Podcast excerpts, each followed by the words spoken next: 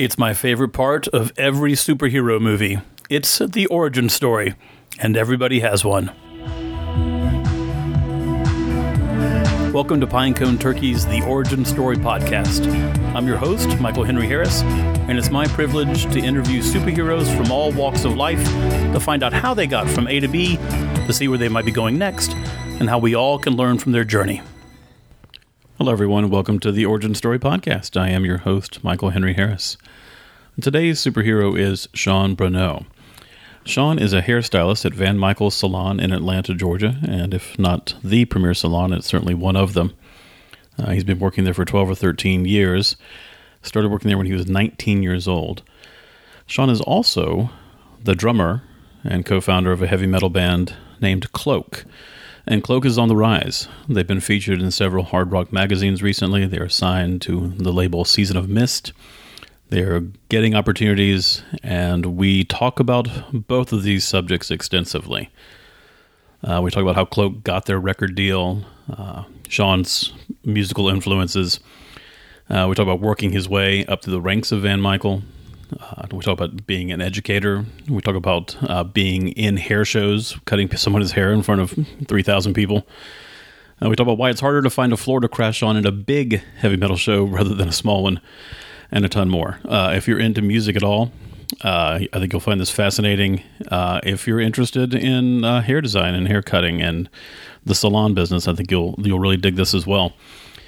And in, if you're interested in neither one of those, I think you'll find his story uh, very relatable and very inspiring. Uh, Sean is an incredibly hard worker. He is incredibly focused. he knows what is important to him, and, then, first of all, it's his family and we talk about that extensively as well. We talk about the great advice his mother gave him when he found out that him and his girlfriend were pregnant in their early 20s and, uh, and how uh, he and she dealt with that. And uh, we just get into a lot. Uh, Sean is just a, he's a good, good person, smart person, hardworking, and um, it was just a super joy to talk to him. I really hope you guys enjoy the conversation. Uh, if you do, or if you've enjoyed any of the ones in the past, uh, please go to iTunes and leave us a review. That is incredibly helpful so other people can help uh, find the podcast. And if you have not signed up for the Flock email, please do that as well. You can go to pineconeturkey.com and just click on the Flock email and sign up. And that's two emails a month. One email will update you on the Pinecone Turkey podcasts, and there are three of them currently. And the other email per month will give you uh, some art, your monthly dose of art. It'll be a short film, a short piece of uh, fiction or narrative nonfiction, a poem, and some visual art, and all brought to your inbox to make your life a little bit better. So thank you for joining uh, joining joining us on this. I think you'll enjoy it. And without further ado, here's Sean. Sean Bruneau. How you doing? I'm great. Welcome to the podcast. Thank you, dude. Thanks for being on. Yeah, dude. Uh, we were talking uh, before we started recording, and I want to get it on tape. I decided, what is the flower that is by your driveway that is so ridiculously beautiful and pointy looking? The celosia. The celosia. Yeah. And there's a those are dragon. I think it's dragon. I think it's like dragon's breath or dragon's blood. Okay. No, it's dragon's breath because dragon's blood is incense, so it's dragon's breath. Okay. Yeah. It's badass. It's awesome. I yeah, really, it's, really- it's my favorite. That and the black mamba, the black velvety petunia over there by the front door. Okay. Those are my favorite flowers. I did not see that, but I'll be getting pictures Well, of both. I mean, why put them on not? Like a dragon's breath flower and a black mamba. it goes kind of perfectly. They're sick. Yeah. Uh, yeah, awesome. It look it reminds me of those flowers like in the Pacific Northwest and those tall, like really tall trees that um that you just look at them and they look like it's like no humidity. It's really beautiful weather and Yeah. that's reminds me of that. And I love that. Yeah, totally. They're easy. I mean, they're hard to find, but um, once you get them, like by the garage, they just they've taken off. Like we borrowed some from my mom's house, and they just won't stop multiplying. Oh, so you like transplanted I, them? Yeah, I could like give you some. they, they, they, like won't stop growing up. I might uh if I I, I might take you up on that. I'll do it, dude. That would be like my first gardening ever, yeah, which is embarrassing. Peggy will be impressed. She will be amazed how fast I can kill them. Yeah, Um, So, thanks for doing this. Yeah. Uh, if you're at dinner and somebody meets you, they don't know you, strike up a conversation, you guys are hanging out, and they say, you know, hey, so what, what do you do? Uh, how, how do you answer that question? Um, I would tell them that um, I cut hair for a living, and I'm a musician by kind of passion, and then I'm really just a dad. All right. That's the number one priority. Yeah, I, yeah, I get, yeah. I get that. From none of that really, none of that really means anything because I'm really just a dad. Right. You know. That's uh, that's kind of how I look at it too. But let's Yeah. uh, let's talk. Let's talk, about the music for one. How, tell me the name of your band again. Cloak. It's Cloak. And how would you describe the music to somebody who doesn't know Cloak? Um, I would just say it is um, um, just like go- uh, gothic hard rock, you know. Okay. Because there are lots of people in the metal community that like you know that's kind of the community that we're associated with because there is no such thing as really like true rock and roll music anymore. You know, Foo Fighters is everyone's idea of a rock band. They're really just a pop band. And you mean it is because everything's niche or like- everything's or- everything's pop music. Everything's pop music. Even even rock bands um, became pop in an effort to be more socially digestible for a modern plebeian teenage generation. So it is So the it's like they music could- changing, not us just getting accustomed to oh, wider definitely. things. or- Yeah, yeah. Like think about it. I mean, are the Black Keys really that rock and roll? You know, I don't know. That's okay. You, you listen to better music. It's okay. So I would I would just tell someone that it's hard rock music because it's too um, gratuitous to say you know that it borrows elements of black metal and and you know gothic you know What is the definition of black metal? What- black what metal. Uh, I, I mean, if you ask me, you know, like a lot of fans have different definitions of it. Okay. Um, but I've been listening to black metal since I was like 13. I would just say that it is a darker kind of uh, a darker and somewhat more extreme satanic uh, channel of you know metal music. Is it is, is it the the lyrics that make it darker or the the sound Everything. is everything, the whole thing? yeah the whole- like whole I mean a lot of a lot of um, black metal bands um, use kind of more dissonant sounding chords or like minor chords and they layer them to sound almost like cold you know um, the, a lot of the vocals are shrieky like it's not you know pantera where he sounds like a pissed off redneck it's more of like you know just this like sounds like his throat is coming out of his body you know Okay. um, and then you know for a while people were using synths to give it a colder feel um, but I, I was just kind of drawn to it when I was a kid because I got into metal music, you know, at like 11 years old. And I was always looking for a more extreme thing. Even when my dad showed me, you know, Led Zeppelin, you know, I, I'd heard, you know, like, like D'yer Mak'er or something like that. But then I heard, you know, Babe, I'm Gonna Leave You, you know, and I was like, wow, that's really like, that's much more extreme and dark and heavy, you What- know? tell me about Babe. I'm going to leave you. Like, who's that by? What's it's that? actually a Joan Baez song, which is what's so ironic about it being such a dark Led Zeppelin song. Is that it's a Joan Baez song no way. That's hilarious. that is her kind of you know lamenting over having to leave this lover, but you know the way Zeppelin did it and didn't give her credit for it. Uh, you know, it was just dark. But it was the same thing with listening to Eric Eric Clapton's Cream. You know, I could have listened to, you know, the happy songs, but I listened to White Room and Tales of Brave Ulysses and stuff like that. So then by the time I found like metal music, you know, it was Ozzy. That was like what did it for me. That was the gateway drug. that was the gateway. Oh yeah, And then it was about 11 when that kind of kind of yeah, hit. yeah, yeah. Uh, and then by the time that I, you know, heard like, you know, Emperor, it was just like, okay, there you go. Uh, when did you start playing music? Um, um, fo- uh, I'm trying to think up. It was right when my parents uh, split up. So like maybe uh, eight, Eight years old. Eight, yeah. Um, you know, I was obsessed with the Beatles. The Beatles will always be my favorite band of all time. Who got you into the Beatles? I, just my just my household. Yeah. You know, my parents both. I mean, my dad remembers like it was yesterday being, you know, what what was he? Thirteen. Seeing the Beatles play on the Ed Sullivan Show. Just what a mind blowing experience that It is. was that change of life moment that everybody talks about how, how revolutionary it was. Yeah, if you talk to anyone that did it, I Yeah. mean, there's a reason why that band was so important. It's because there was nothing so sonically influential and prolific ever. I mean, We- you could say maybe Elvis for sure, Mm-hmm. but the Beatles were really the first, like, oh my God. My mom and I wore out that Sergeant Pepper's eight track in our Did you? Chrysler LeBaron. That's, that's a great that's a great car to wear it. It was a great car. It was a great car. and uh, yeah, we did just boom, boom, boom, boom, boom, back and forth. You know, always. Oh, it's the best.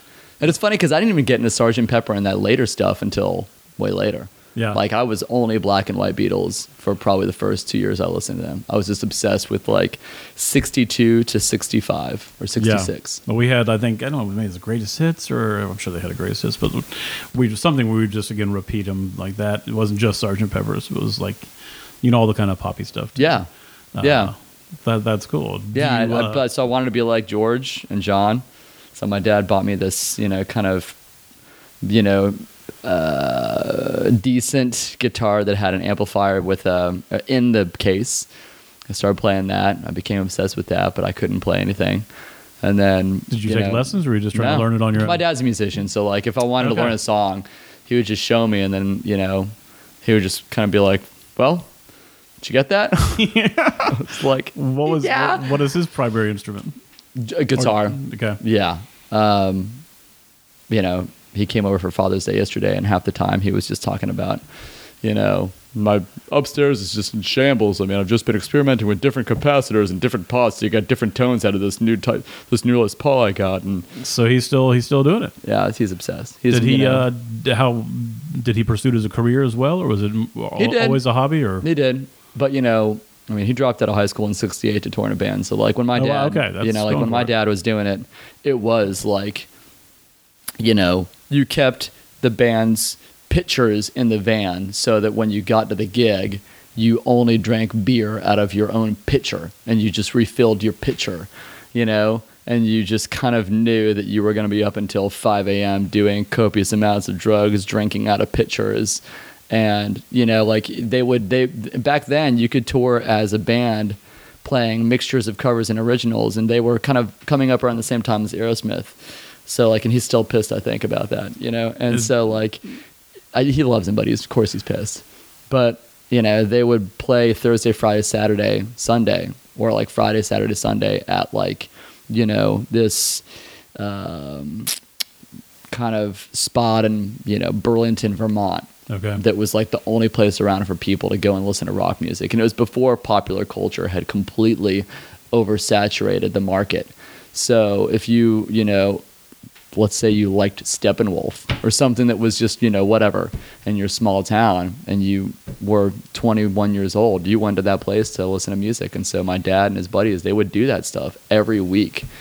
And then they would, you know, wash dishes in a steak restaurant Monday, Tuesday, Wednesday, and Thursday, and then they'd you know go and be rockers for the weekend. And he did that until he met my mom because my mom was uh, his singer's roommate. And my dad had gotten kicked out of where he lived, and he was sleeping on their couch. and that's how he met her up. That's yeah, great. Yeah, yeah. And he basically he had just, you know, he he kind of fell for her. I'm guessing out of her probably nursing him back to health after his gigs Right. and I'm I'm guessing I from what I understand, like he kind of made a choice between like you know the girls and the partying and stuff that just inevitably came with the band, or being like solely you know loyal to my mom, and so he that's he quit, and then he really quit. He didn't do a band again for like just years and years. So after they split up, he just bought like just guitars and guitars and amplifiers, and you know went into it, and then we all started playing instruments. So he bought Evan and Adam their own drum sets. So, you know, I was nine playing guitar, but Evan had a drum set in his room at my mom's house, and Adam had a drum set in his room. So, Are they older brothers? yeah. How And they're both older? musicians. Evan's two years older than me, and Adam's five years older than me. Okay. So, but you know, then I'd, we'd be watching the Beatles anthology movie, which was what really did it, the whole series. And Adam would be obsessively trying to learn the drum solo to Hello Goodbye, you know. Bum bum bum bum ba da da da dum bum ba dum ba dum like the I remember it like it was yesterday, and he'd learn it and he'd spend three hours learning it, and then you know he'd leave the room and then I would just sit down and I'd just be able to play it Oh, from that's like you know like it, it sucks because you know I've I've spent but I've spent so long trying to be an amazing guitar player. I mean, the first time I heard Randy Rhoads and play with Ozzy Osbourne, it was like because the Beatles I could relate to. Jimmy Page, he was a great guitar player, but I mean, my dad was like, if you want to be a real guitar player, check this out. And he gave me a live cassette of, of the Ozzy live Randy Rhoads record, which was a tribute to him after he died. And I heard the opening feedback that that's like slid down the neck into the song called I Don't Know. He's you know, and it just blew my fucking mind. That's It blew my fucking mind. And so I tried and I tried and I tried to be an amazing guitar player. And then I would just sit behind my brother's drum sets and just And just came natural. play. Yeah. does what makes a good drummer? Like what like what what natural thing did you have that made it easy for you? I mean, I don't know. The same Okay. thing that makes, you know, same thing that, you know, makes anybody just good at anything that they just do. You Oh. know, I mean, you know, because in acting, right? There's people that have to go through training at very specific liberal arts colleges that are renowned for their acting. And then there's people that are just good. So how do you so the natural talent aside, so how do you get better at drumming then? I don't honestly. I mean, I don't know because for most of my life, I haven't really been able to just sit down and practice all the time. You know.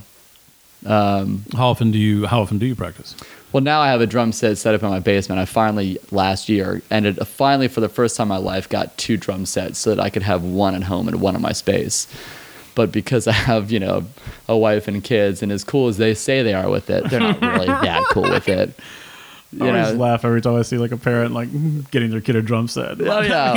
You're like, you're With such an drums, idiot, you It's know? awesome, but like, oh, I'm glad that's not mine. Yeah, house. you don't want to listen to that. Nobody does. Even my parents were like, "Wait till we're out running." So was the uh, was the gift of the car the guitar coincidentally with the parents splitting up, or is there something? Was that No, I think I think it was probably a 50-50. It was like him being so just just beyond ecstatic that I was interested in it because both you know Adam and Evan were more interested in like drums and stuff. And then also like them splitting, you know. So I think it was a way for him to, because he was I think kind of self-medicating with getting back into music. Mm. You know, he started buying like I remember one point in time having this kind of revelation of like, you know, we're living in this shitty rental house that my dad's renting right now, and you know he buys the worst groceries from like Walmart and stuff like that, but like. He's got like a Lou Les Paul custom, and he's got a new Paul Reed Smith, and all this kind of stuff. And I remember having you that put revelation. that together? Like, Oh, I did second. at like nine years old. he you gets know? his great toy. Why did they split up? Uh, I think just because they just didn't work. You Yeah. know, that's another thing. It's like kind of like how do you become a good drummer? I think they just they didn't work. You know, And how did you deal with that bit as a nine year old? uh, I mean, not well. You know, because they Did you blame yourself? A lot, no of, a lot of kids do that. I- No. I, I hear. no. I think um, I think maybe Adam did a little bit, the oldest one, because he had he had a lot of health issues. He had um, basically like a, a, um, a an incomplete heart, like he was missing a chamber or something like Oh, that. wow. So he had multiple open heart surgeries, and I think as a result of that, um, you know, he required a lot of different care and attention. And my mom being, you know, she was the oldest of all of her siblings, and then her mom, you know, I I love my grandma Pat, but she kind of checked out on them a little bit. Like she kind of, you know, was doing her thing a lot. You know, I mean, my mom told me my, my grandmother wouldn't go upstairs past dark, even if her siblings were crying and needed diaper changes. She would not go upstairs. Oh, well. Okay. So, you know, that generation of like be seen and not heard as a kid, you know, they would just, you know, night nighttime, I'm having my drink, I'm sitting down here listening to the radio. Right, I'm done. can- yeah, I'm shift, done. Shift, shift is over. I'm done. Yeah, which is why their generation are so fucking hard. They're just hard. You Yeah. know, and why millennials and Generation Z kids are all wimps. Is because like, you know, I mean, we were all coddled. One of my favorite lines in any uh, song ever is uh, We grew up hard and our children don't know what that means. Right. And I just think there's a lot of truth in that. Totally. Because like, you know, I understand I, I understand that now that I'm a dad and I don't know that my siblings will ever understand that cuz they're not dads yet. But like my mom was a fixer. Right? She was a nurturer and a fixer. She was bred to be that because of her environment. And my dad was obsessed with the idea of having things be okay. because his he was he was in the middle. He had two older sisters that were kind of nuts, and a little brother. His mom was a was super Finnish, and she was crazy as hell. Like I think she was clinically crazy. Okay. You know, he walked out one time and saw her just sitting in the kitchen, dead silence, cutting all of the dish towels into just rags and throwing them away. Okay. You know, like weird shit like that. Yeah. And then his dad had MS Oh god. and died when he was like a teenager. His mom died when he was a teenager, and then his dad died about six years past that. Jeez. And then he started drinking and going to shows and stuff. I mean, when he was still in high school, you Right. know. So I think that he always wanted to have the perfect family, and he would do whatever it took to have it. You know, he put himself through drafting school, and then he became a, a drafter, an engineer, an architecture firm, became a structural designer, and then he would work.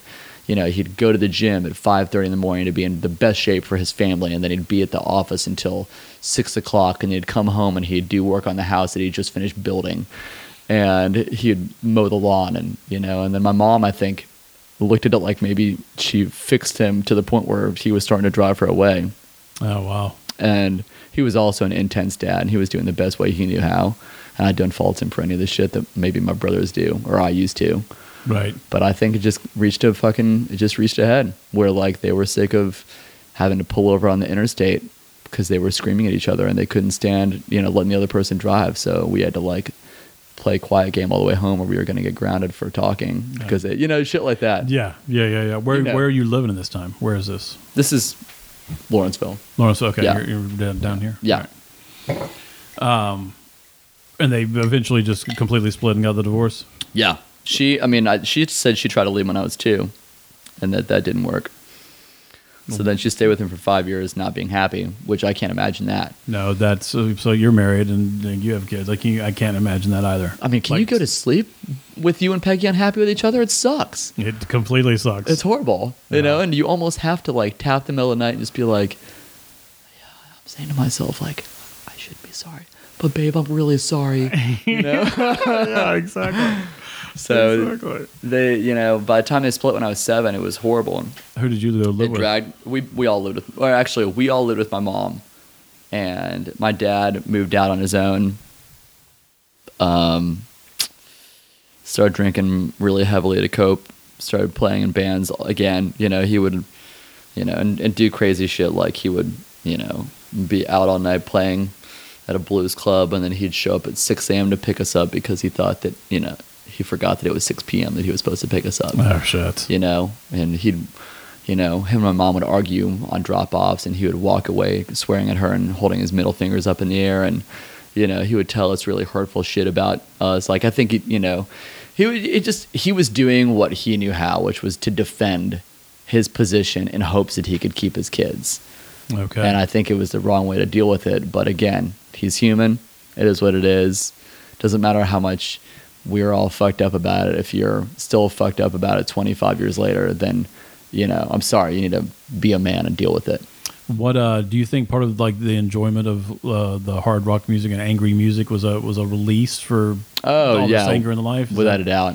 Okay. You know, because when I when I started playing really in bands, you know, because we had middle school bands, you know, which I was always the chieftain of just by default. And then once you know we start, once I joined my first like proper like I got into hardcore music, which was different because it was still aggressive, but it kind of had a punk feel to it too, and then it was more ideologically rooted. So you know, you had a lot of guys that were vegan, straight edge, atheist. They spoke out against homophobia, spoke out against racism, and all this other kind of stuff that I experienced from, you know, growing up in Dacula, which was a strong Southern Baptist town, super whitewashed. So it annoyed me seeing homophobia around me. It annoyed me seeing racism portrayed around me. And then my dad, you know, had been an alcoholic for years, and so straight edge, which was no smoking, no drinking, no drugs, really appealed to me. I bet. So it was like I became heavily immersed in that scene as a byproduct, mainly of like my entire environment, and Yeah. and then it was incredibly aggressive music. So it kind of I guess was maybe a cathartic release. Is the uh, is the satanic worship in like a lot of hard rock bands? Is that show? Is that is that marketing? Is that the vibe? I think it's twenty five seventy five. Which way?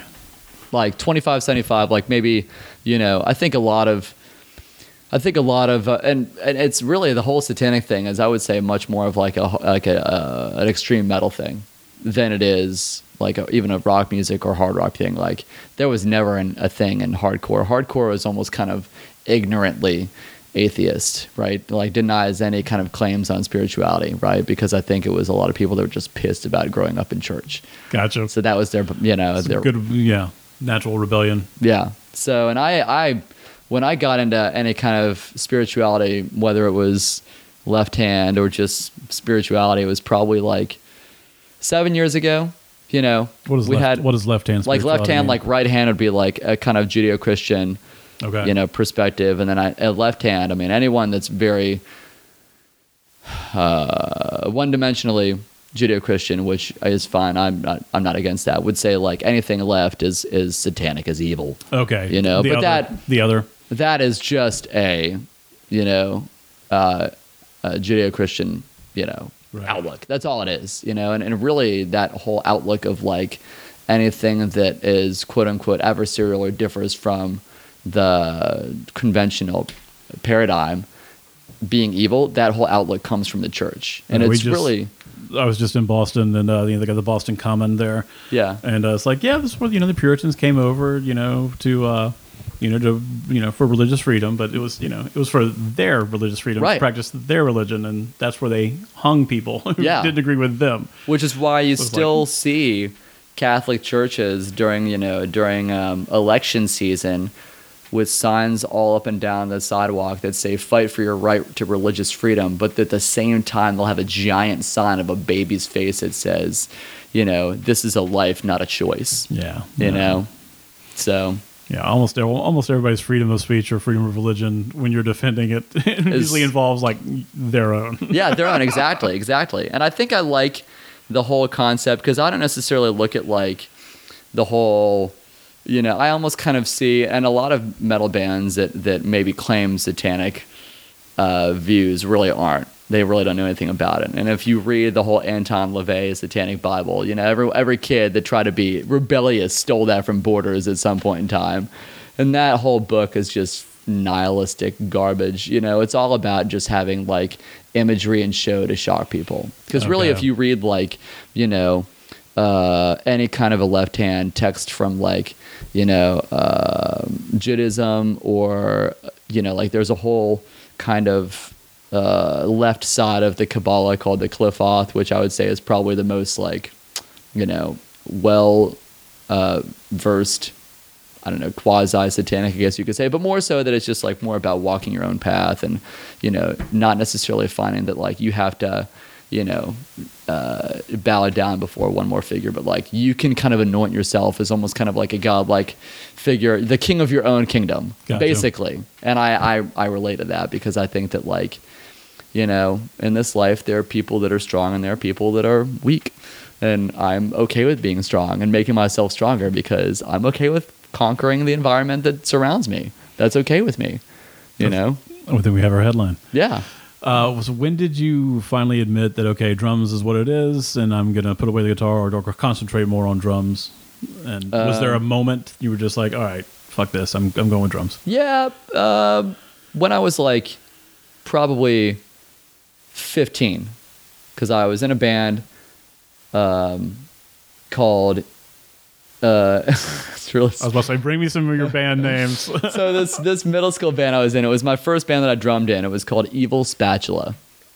Outstanding. Isn't that incredible? That's great. Uh, we got the name from uh, making a prank phone call as a band. We made a prank phone call to a Waffle House and made a formal complaint about uh, how he'd spotted the, the the line cook doing a lewd acts with the spatula he used to stir the eggs in the back room. you know, and so, it was just so stupid. It was like so like thirteen year old boys spending the night together. well, that's great. Yeah. though. Um, my mom actually heard that phone call because she tried to get on the internet, and the dial-up was pulling the phone call through the speakers. and my singer's my singer's dad was a pastor. Oh, So of course he was. She was like, "Herbert, I'm gonna tell your father." You know, We all uh, did you like? Did you like? I start taking it seriously? Were Well, you, so like, did you think you know? that that was the first band that was an intro into like punk or hardcore music because I liked punk and hardcore music, but I was, you know, we played in a metal band. And the guys in my school, they didn't really know what that stuff was. I kind of discovered it from going to see a band in the city, and then I got a flyer for a show, and I started going to these other, like, I discovered that, not to take credit for it, but like, then I kind of told them all, like, there's this thing. Right. It's called hardcore. It's not like pop punk, like New Found Glory, and it's not metal like Slipknot. It's somewhere in the middle, and it's so cool. And these guys, they like don't wear all black with long hair. They like kind of you know do this and they do this and they skateboard and they're in straight edge. And so I kind of made it happen. And and then we started playing shows, and we played a show with some older bands, and um, um, they uh, saw us play, and then they asked me if I wanted to. You know, this guy asked me if I wanted to play in his band, and I joined this other band called Between You and Me, and it was like a kind of poppy punk band, and we only played like one show together. And then another band saw me play, and then they were like, "Dude, you're you're better than that band," and so they brought me on, and literally that's what happened. Like I just was in a band that was a, light, a little bit better, but still small time. And then a group of older guys would see me. So that by the time I was 15 and actually doing it like consciously instead of playing guitar, I was playing, you know, I would, I was playing with these guys that were probably like 20, you know, they picked me up. They, my mom didn't want me to be in a band I was about to say, is she freaking out at this yeah, point? she didn't want me to be in a band. So my dad, I'd get a ride to either my dad's or to the mall, and then I would, from a payphone, call one of the guys in my band, and they'd drive from Atlanta to come pick me up, and then we'd play shows in like the fucking hood, and then I'd probably like, we'd maybe hang out at like Camilla's, which was this old vegetarian place, or we'd hang out at Tortillas, or with something like that, and then we'd go back to their apartment, and everyone would sleep on the floor, and then the next morning I would beg someone to like Take me home. take me back to the mall because I'm gonna get fucking grounded. Like y'all are grown ups, you know, like I'm gonna get grounded. what was that like, man? It I can't fun, imagine dude. being 15 years old and hanging around 20 year old, much less, you know, yeah, all my friends all lived in the parking lot of Spark Elementary, you know, like because there were apartments down there, and it was cool because Dacula was super uh, ignorant, you know. So Yeah. it was really uh, exciting being around people that were all like-minded and that were all equally as rebellious, and they all were. Did they take care of you, kind of, or no? Or like, were they No, just, they they, maybe- didn't, they didn't fuck you up? No, they didn't fuck me up. They were all we were all straight edge. Uh, so there were no drugs or alcohol or any kind of destructive substances like that. I wouldn't say that they they didn't take care of me. They just kind of make sure that nothing happened to me. I guess you could say like, you know, and it wasn't that we didn't do bad stuff. I mean, you know, they definitely like shoplifted all the time. They definitely like they're you know punk kids. So Teenage like punks, yeah. they'd break into you know they'd break into like a locked pool of a private community and go swimming. And when someone came outside, we'd all hop the fence and run away. And so it's not to say that we didn't honestly commit like small crimes and stuff like that. But you know, I remember one time we had a we had a show in a house. It was a it was a house that was for sale, and it was in um, Kirkwood.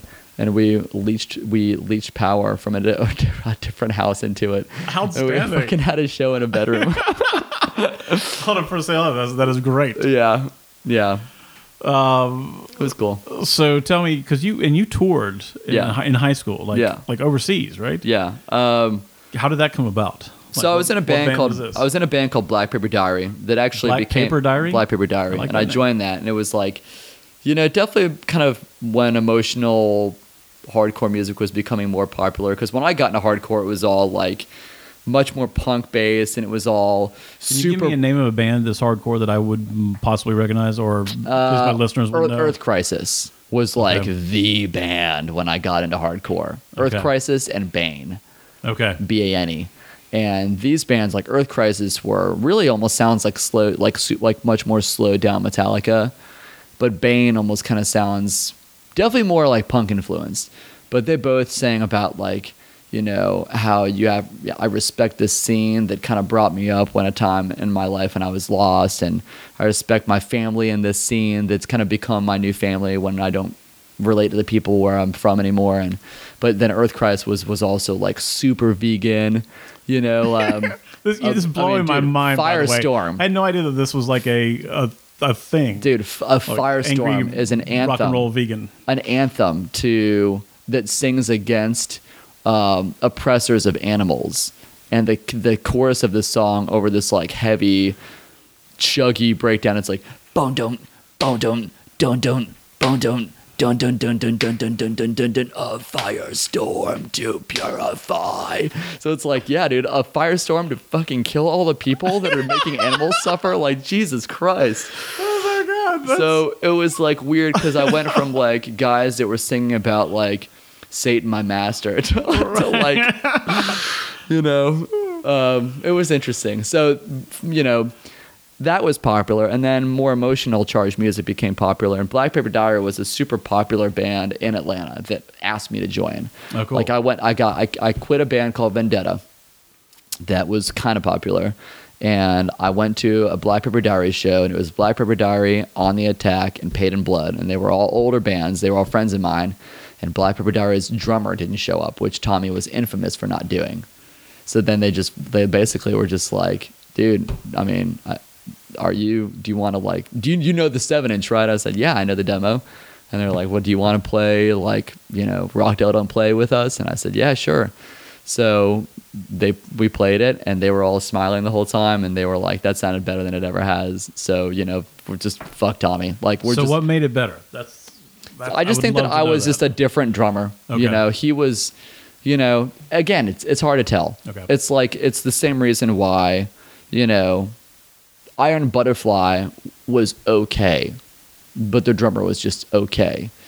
You know, um, Jimi Hendrix was awesome because it wasn't just Jimi Hendrix that was awesome. Mitch Mitchell was an amazing drummer.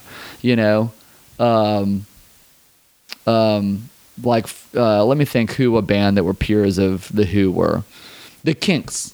The Kinks were awesome right.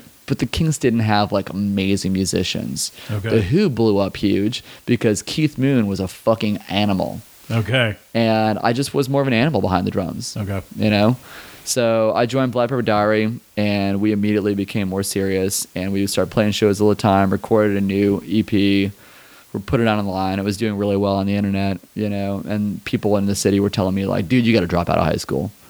Like everyone was telling me to drop out. What what year are you in this year? Is this a sophomore, junior? junior junior year and then there was another band that had members of Black Paper Diary in it that had just started called cartel and they eventually became huge they put out a record on like atlantic records Oh, wow. you know they toured the world they actually had a show on mtv2 about them called band in a bubble and it was a, a reality show about a, a, a, a hot band writing a record together right they were asking me to quit school and join cartel Oh wow.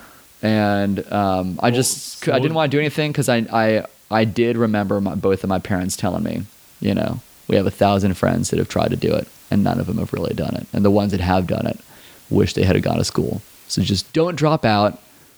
Maybe go to school after college or after high school, whatever. Just don't please don't drop out. Wow, and you and you were receptive to that. Yeah, I, re- I, that was one thing I was receptive to. So I didn't drop out, and um, um, while I was still in Black Paper Diary, um, I think by the time we had gone through a member change and we changed our name to Twilight of the Idols after the book, and uh, so because the singer was an incredibly well versed, he was like a, a basically like an atheist scholar. He was a brilliant guy that went to Lee University to become like a pastor or minister. Oh, wow. And while he was there, he became a staunch atheist, and he was angry about it because they grew up in in Conyers, which had a huge evangelistic church called Church in the Now. And so he came back from school pissed, pissed at God, and he just wrote these insanely atheistic lyrics and vegan lyrics and all that kind of stuff. So that was that band. And while I was in that band as a senior, Downpour, who is weird, like they were the first hardcore band in Atlanta that blew my mind because they were singing all kinds of songs about political issues and social issues. And it was ironic too because my middle school metal band was called Downpour, and we received a cease and desist email from, Oh, from did you them. really? They didn't realize they didn't remember that, but we did. That's and so funny. they changed their name to The Power and the Glory and put out a, a record on a big punk label called um, Death Wish Records. And Death Wish wanted them to tour in Europe on it because they thought that that band and that album would do well in Europe. But their drummer was starting to grow up because he was like 33 and he, I think, was an architect and he got married and had bought a house. He was growing up and they were like, you know, They, you know, everyone called me Evil Sean. Evil Sean? because that it started from that band Evil Spatula. Some my friend Thomas gave me that nickname, and and then it just changed, and eventually everyone thought it was I was Evil Sean because I was Mister like. Everyone was I was a hardcore kid, but at the same time like I liked dark stuff and I liked to wear dark clothes and you know Evil Sean is a great nickname. quit I quit being straight edge at 18 so I could smoke cloves and hit on goth girls at goth clubs and stuff, and I was like, uh. Yeah, I did. Yeah, as a matter of fact. but they asked me to join or they asked me to tour with them so i asked my dad if that would be my graduation present since i actually didn't drop out Right. and him and my mom split the airfare so um, i mean i think uh, it was like i graduated may 25th yeah so um, september 26th i flew to amsterdam with them and they were all older than me old, they were old hardcore dudes What so they year were like this? 2005. Okay. So this is a height of Bush, you know. So like everywhere in Europe had a funny climate with Americans, um, and um, but these guys were like, dude, 31. I think the oldest member was 36, and I was literally like 18. So what was that like? I mean, that is so Not fun. Beyond the realm of me Even It was not fun to- uh, why not? because they were all assholes. They treated me like a baby, you know. In Um, what way? you know, like, um, I mean, I just stopped being straight edge because I started to, you know, analyze like straight edge is a healthy movement, but at the same time, it's it, it perpetuates this unhealthy attitude amongst its its subscribers of like a, almost kind of a, a jock mentality against people that aren't straight edge, people that are maybe smoking us out of their show, like I don't give a shit if you're smoking at- my show. You know, cool, smoke. Just don't do it right away, right around me. And hopefully, you can listen to our message and maybe decide that maybe smoking isn't a good habit for you. That come where the desire to do that come from? Um, Who um, even? Yeah, like uh, my mom's best friend was a hairdresser, Shelly. okay. Yeah, and she was kind of like a second mom growing up. Like I was best friends with her son Luke. Adam was best friends with her son Blake, and they were the first kids that we knew they were ever like they were just fucking cool. Like they were, in, you know, they had, their basement was covered in posters. They had arcade machines down there that didn't work, and you know they would watch like Critters and Lawnmower Man and movies like that. And they got into punk before any of us even knew what punk was. Okay. And, you know, when we were 13, I mean, I was like spiking my hair and dyeing it like, you know, box red and wearing like wide leg pants and stuff. But Luke had like shaved, you know, Shelly shaved the sides of his head and gave him a blue mohawk that they would Elmer's glue up. And they would wear cool leather jackets that they would paint on it because she was artistic and they became artistic. Like, I just loved their family. Right. I thought they were cool. And I thought it was cool that Shelley was this beautiful, very kind of vibrant, charismatic woman that, you know, she wasn't like my parents who went somewhere for work. She was happy as a pig in shit to put, you know, a red bandana on over her Marilyn Monroe hair and a B 52 shirt and some jeans and some docs and just go out into the garage where her husband built her a salon and color her friend's hair and cut it. And Yeah. I thought that was just awesome. And I went to work with her one time for like go with a parent to work day. I just hung out with her while she was in the salon all day. And I thought that was cool. And when I was f- about 15, I got into a band from um, Orange County called 18 Visions, and they were hairdressers too. Two of them were. And they, I thought it, they were like, they called themselves um, hardcore kids playing heavy metal music in a rock and roll band. That was their thing and like because that. they would play these really heavy songs, but at the same time they'd all have like black, like spiked kind of pompadour hybrids that had like huge white strips in them and huge red strips in them, and they had like impaled mannequin heads all over the stage, and it just had a really cool aesthetic. And I just thought, man, that's it. Like, how I wasn't. It was weird. It was like I wasn't trying to be rock and roll, but I thought, how fucking rock and roll is that to like to be in a cool band and then get off tour and go home and cut hair. Like that just seemed awesome. cool to me, you know. I love that. It just seemed cool, and I started working in a salon that my mom schmoozed uh, the owner into giving me a job when I was like 16 because he wanted to be f- friends with my stepdad, who was a judge. Everyone wanted to schmooze my stepdad, you know. okay. So, and this is is obviously it's in yeah. Atlanta still. Yeah. Uh, so I got a job there when I was 16. What what is what, what do you do at 16 in a salon? I mean, what do you Washing. qualified to do much, right? Sweeping, doing laundry. Yeah. You know, after about a year, I think they let me shampoo people, um, stuff like that. You know, running and getting food for people, bitch work. You know, When did you decide that you were going to take it more seriously? And and was it a um, was it was it a conscious decision to say I'm I'm going to withdraw from the music a bit and do this, or was it just uh, kind of like um, simultaneously but not caus- causally? I thought I thought that doing hair was cool, and my friend Cody, he went to Maxwell, which was a technical school in Gwinnett, to learn how to cut hair. Okay. So he was cutting hair in high school too. He cut the guy. He cut actually a couple guys in a band I was in's hair, and I thought that they, they looked cool. I thought it was really cool that he cut hair. He seemed cool. Again, it was all about cool. Yeah, of course. And um, so I started taking in my senior year of high school. I did Maxwell Tech for cosmetology, and that was like you go for either the first or second three periods of your day to school, and then you take a bus to Maxwell or you drive to Maxwell, which actually worked out in my benefit because I learned that if you attended one or the other, as long as you were present up either, if as long as we were present from fourth period on, you were counted present for the day. So it basically meant that whatever my first three periods were, I usually skipped. yeah, Working the rules. Yeah, I almost didn't graduate on time, but whatever. Um, but I did that in senior year and kind of learned just enough. And then basically, I don't know, I just got back from tour and just decided, like, you know what? I've already been in hair for a little, little while. I, I, I don't know if I want to tour. I don't know if that's for me.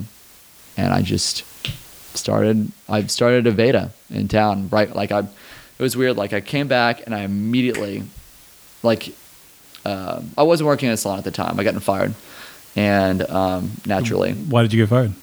stupid shit. Like I, yeah, I was. Um, my mom wanted me to. She was hosting a benefit function at the Hudgens Art Center in Gwinnett. It was like a breast cancer benefit function, and she wanted me to, in a suit, escort these older women who were modeling clothing for like um, department stores like Lord and Taylor and Nordstrom. She wanted me to escort them on and off stage because she thought I was, you know, strapping.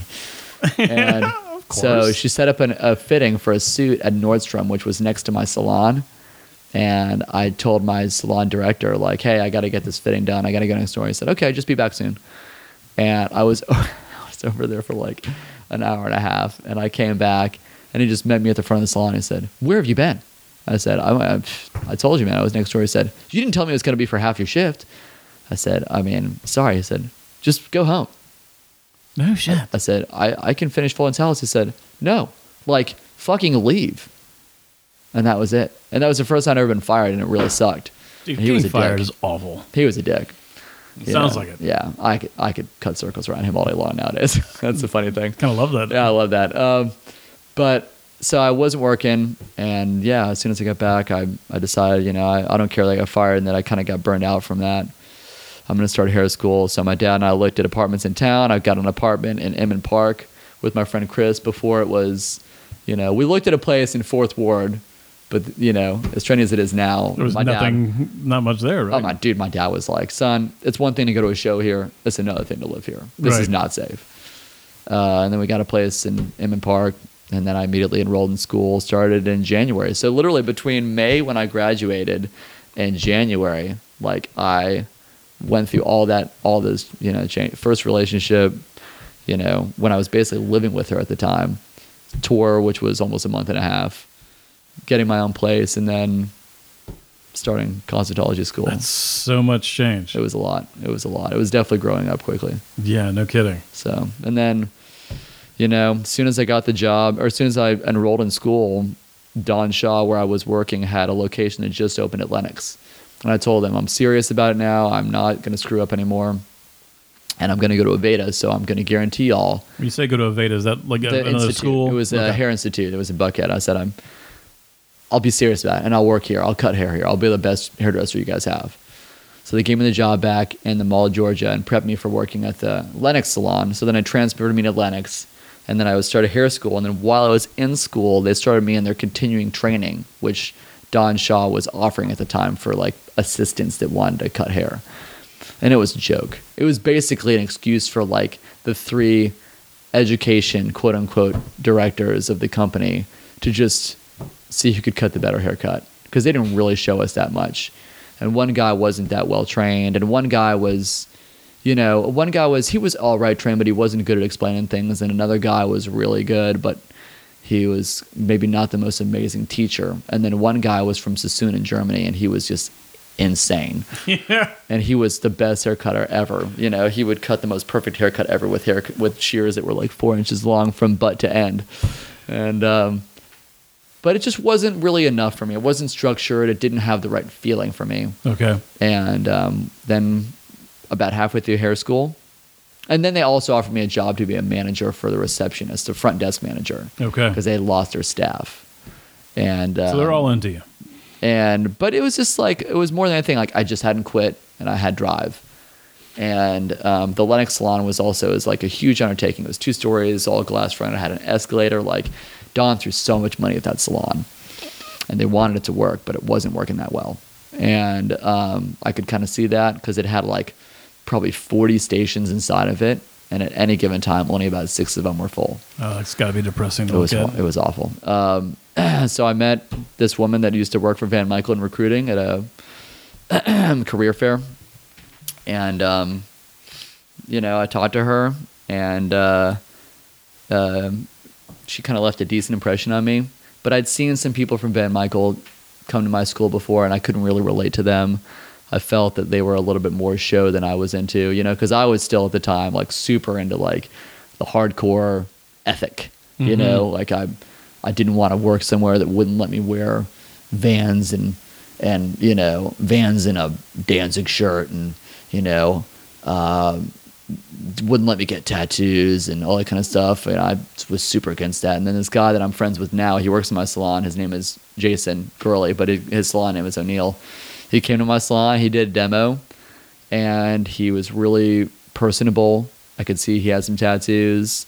He was wearing a bu- like a bunch of sick Dior Homme clothing, which I was really into Dior Homme at the time. That was like the only designer I was into at the time.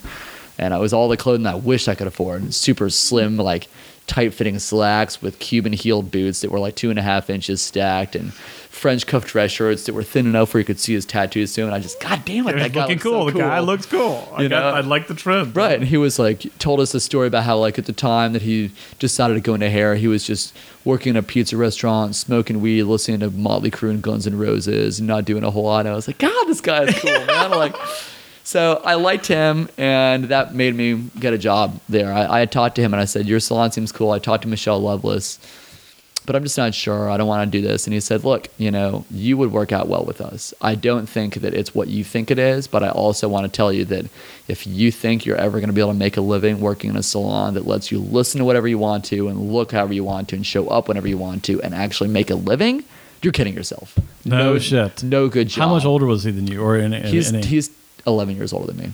okay. That's So no good job exists that gives you those parameters. right. Like that's the that's the job in the movie. yes. Uh, can we let's let's rewind real quick? I want to talk about like the school, like of the Aveda Institute and the school. Mm-hmm.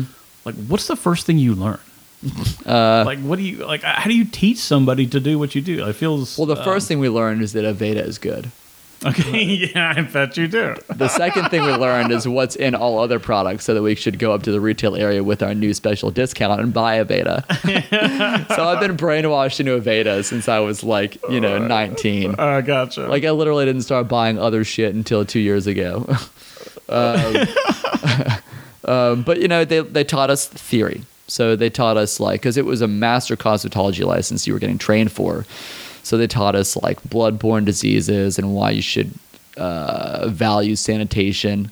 You know, okay, um, and then they taught us like hair types and hair textures and scalp types and like these know. are lectures at first. Uh, there was just theory lectures. Yeah, we had like a like the state board licensed cosmetology book that we were going through. So we do that for like one or two months. The first two months in the basement are just the most boring theory garbage ever. And then we had you know um, hair design for like the next month or two, which was like learning how to roll perms, you know, learning how to put in roller sets, all the old lady stuff that no one really does anymore Okay, that you had to pass on the state board exam. I gotcha. Um, which honestly, I'm glad that I know how to roll a roller set because our power went out with a storm two weeks ago, and my client was half wet, and she was a new client, and I had my assistant run and get Velcro rollers, and I rollered this woman's hair Outstanding. and sprayed it and let and let her go home with all the rollers and clips in her hair, and just said, just bring them back whenever. So I'm glad for that. That's right. Uh, But you know, and then we didn't even start cutting hair until we were like four months into hair school. I mean, I'm not joking; it was like ridiculous. Uh, so then we had hair color first, where they taught us basic techniques like how to apply a single color, how to do basic how does foils. that work? Like, how does like? I'm sure maybe the ladies in the audience understand perfectly, but I have no friggin' idea. All I see is like, um, like Reynolds wrap Yeah, in people's hair, and somehow the hair turns out a different color. I know. Uh, it's all formulation, right? So hair color is a lot of theory, and it's a lot of kind of chemistry. So, you know, um, the chemical compounds and hair color all kind of correspond together to have a different chemical reaction on hair. Because of course, the body has a chemical makeup, right? Hair Right. has a chemical makeup, and so it's like if you have this blue pigment and this green pigment in the hair, it's going to have this kind of ashy effect. It's going to pull out cooler, ashier tones out of hair. And if you have a peroxide or something like that and that an active ingredient that can maybe lift the hair, then you can take kind of more coppery or gold tones and with a blue violet pigment lift out the gold tones and have it just be like, you know, ashy or grayish tones. That's crazy cool. you know? Or you can you know take hair that's maybe really you know mousy you know uh, brunette and then deposit red orange into it that's just a shade darker than their natural and all of a sudden it's this beauti- beautiful kind of you know um, autumn brunette color so it's that and then there's the bleach aspect which is people putting foils in hair and bleaching it out with like a kind of almost powder bleach And how with- long y'all y'all learning this? this was only like a month. So there's so much information you could barely process it all. and how did you? So, what were your like like note taking habits, study habits? Like, how did you get this information? I knew I just wanted to cut hair. Unfortunately, and you're just like, come on. I mean, dude, Or- uh, or in, you're in, in hair do you mean by that? design, I would actually bribe my instructors to accept crap work that I did if I helped do some of their duties that they were supposed to do around the school for them. and that I- worked. yeah. All oh right. yeah. Um, yeah, man. Um, it worked. So, what was the first thing So you then- learned in school where you were like, oh, that's cool? Cutting hair. Okay. for sure. You know, and then color was the same thing. Like I did enough to get by because I knew that they were going to put us on the floor as quote unquote stylists, student stylists. So I mean, literally, by the time that they're booking you highlight quote unquote highlights, you know, lifting up highlights in people's hair, Yeah. you've maybe in school only done it three times. Oh my goodness. I mean, it's scary. That is I would be terrified if I were a client. but cutting hair was when it really clicked because I didn't really get it right away. Definitely not. You know, it's weird to hold the scissors with your hand. It's weird to hold the hair with your hand. Like you kind of want to almost like grip it like a like a basketball, but you know you have to grip it in a certain way. The combing is weird. Everything is very weird. The body positioning. I mean, it's such a almost kind of like it's almost like ballet in a way, if that makes sense. You know, with Yeah. the body positioning and how you hold your hands, how you hold your shoulders, the way that you stand can kind of help you direct the hair in a certain way. How you direct the hair is going to impact how short the hair that you previously cut is or how long it is.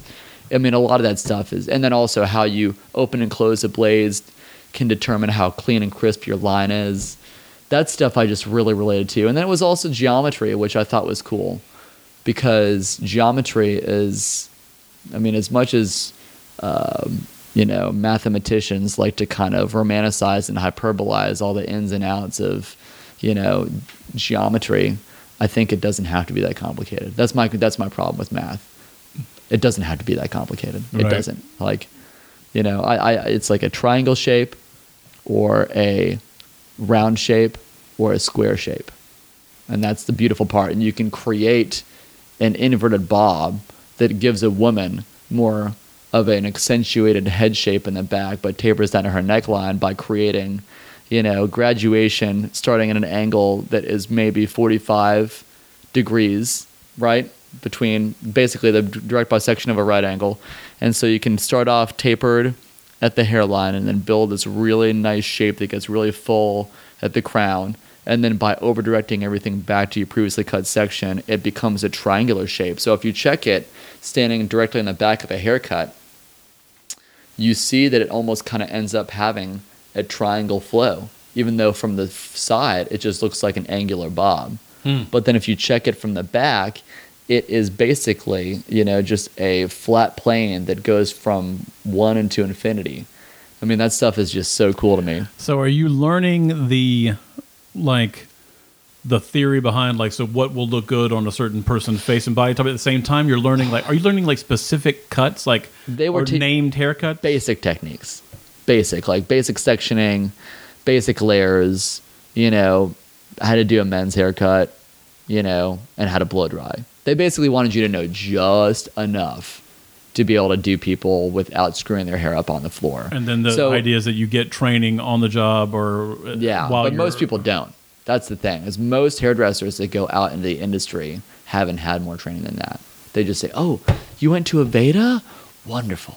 We'll just put you on the floor right away, well, how do charging you learn fifty dollars do a like haircut." some cool crazy haircuts that people I see people in salons doing or whatever right? uh, or on, you pay a lot of money to go to an advanced workshop that people from Van Michael teach, or the people from Vidal Sassoon teach. But and and I mean Van Michael is different because Van Michael is you know um a very highly trained salon. Even our people that maybe aren't the most phenomenal haircutters are still trained significantly more proficiently than people that just work in you know the average salon out here. You know, is the school full time that you're going to? Is the yeah, Aveda it was full time. So I was work. I would go to school at eight thirty, and I would get out at three thirty, and I would go right from there to Lenox Mall to Don Shaw, and then halfway through school I quit Don Shaw and joined Van Michael because I didn't want to be a manager.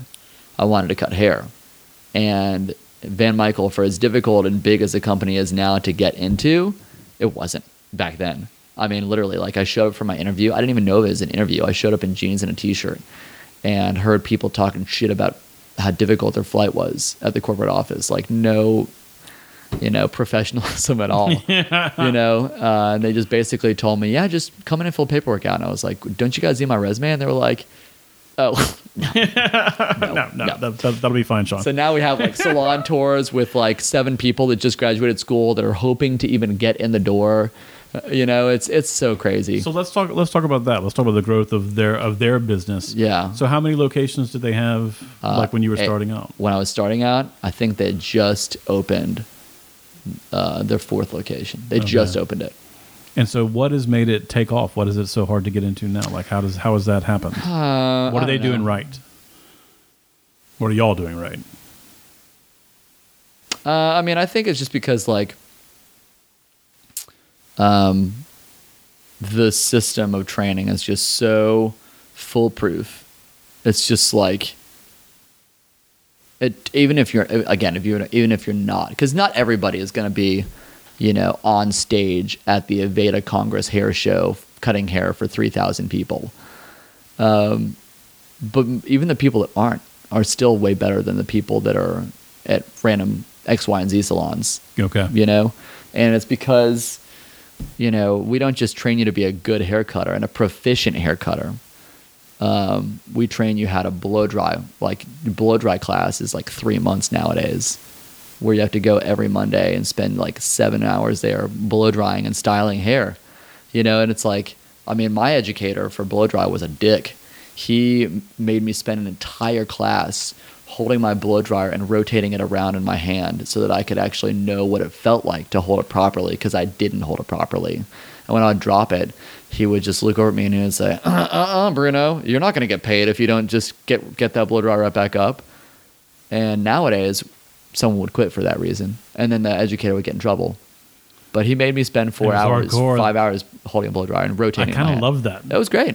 Yeah. I can blow dry some hair, you know. But you know, and then we make and then we train you on how to handle the service wheel, which is like, how- how to greet someone properly, you know, uh, how to consult properly, we teach them all about like what face shapes work best with certain haircuts. You know how to accentuate like, you know, like if your old lady's got, you know, a very, very, very um, round face, you probably want to give them more of a kind of triangular bob type shape to you know uh, take less emphasis off of how round they are and put a little bit more emphasis on elongating the jawline. And then you might give them layers that push to the side almost like side bangs so that it accentuates cheekbones that maybe aren't as pronounced right uh, and you know, if if they don't have a picture and you can't find the right picture, then you need to find a picture that works so that you guys are on the same page. Right. And then you know you learn more about scalp and neck and shoulder massages, and then you know, so it's like, and then you're Is there you a know, certain philosophy behind like the customer service, or that Yeah, I mean, it's taught, or it's- what is it? I mean, I think Van, you know, developed it from, you know, being raised a sweet Southern boy in Cartersville that was always doing whatever it took to make people happy. And then the longer he was in the business, the more he saw what things worked and what things didn't. And then he started to model things after like high end hotels when he would go stay there. You know, they'd go stay at the Four Seasons or they'd go stay at the Waldorf Astoria and they'd see how people behaved. And so that him and one of his friends that worked at the corporate office, which at the time there wasn't a corporate office, they developed this these systems, right? And it was everything right down to like the way that you should, you know, uh, escort someone, you know, out of your chair to either the changing room or the front desk and tell them how much you appreciate them coming to see you that day and ask them if there are any products that you can help them with because you'd love for them to be able to replicate what you did on their hair, not because you're just trying to get them to buy stuff and So they created this very specific culture. advise them on you know booking out their next appointment because typically you book up this much and you want them you don't just they need to book it you're like i want you to be able to get in at the best time that you can get in. And in order to do that it might work better for you to book out right? Things like that. Uh, how to you know note very specifically what you did on the ha- client's hair that day on an index card so that you never forget or duplicate something that didn't work Mhm. you know? So things like that. And i think that you know you just do that a bunch of times and you're going to create people that are machines. I mean you know. You don't have to think about any of this anymore, Yeah. do you? I mean, I have a client, I have a friend that I used to work with at Van Michael that um, opened up her own salon, and she keeps asking me to come work for her. And I don't want to because it would just be me working for somebody else, you know? Like, why would I quit working for somebody to go work for somebody?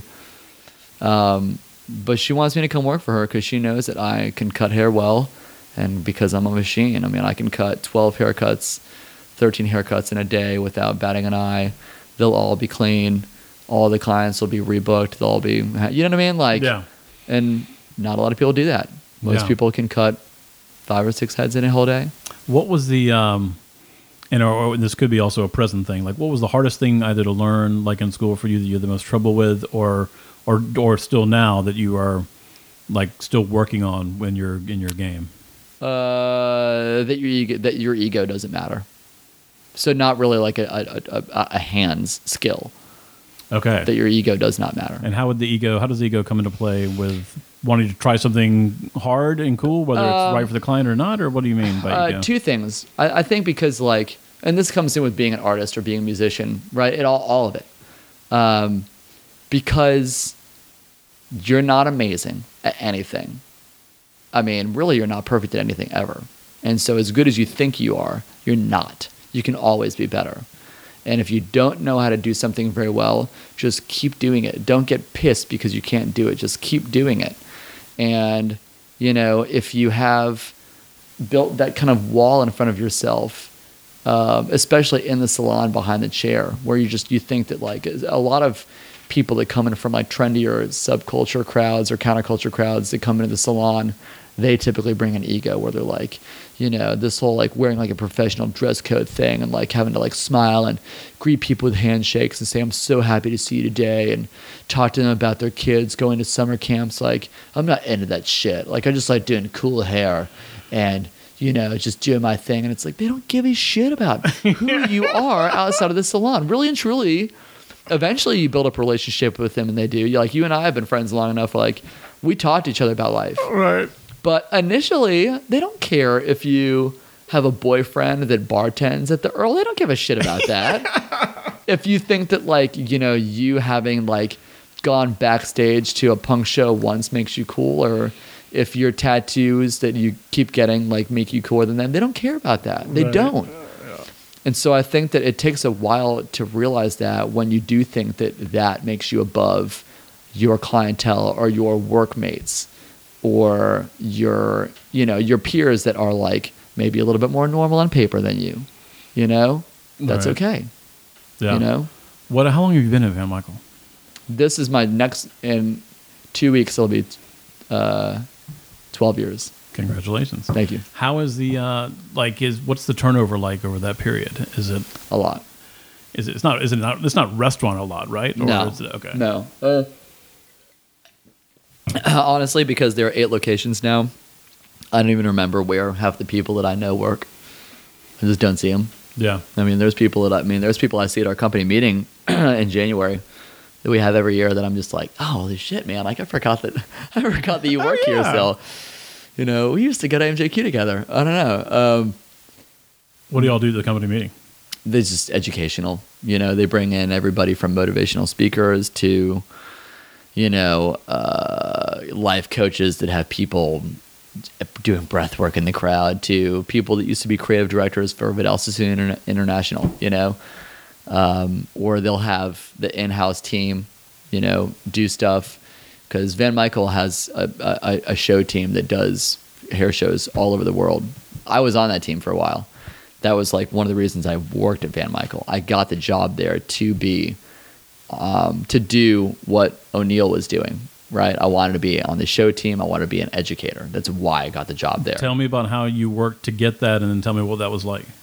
Uh, it sucked because it was trying def- to get it sucked. Yeah.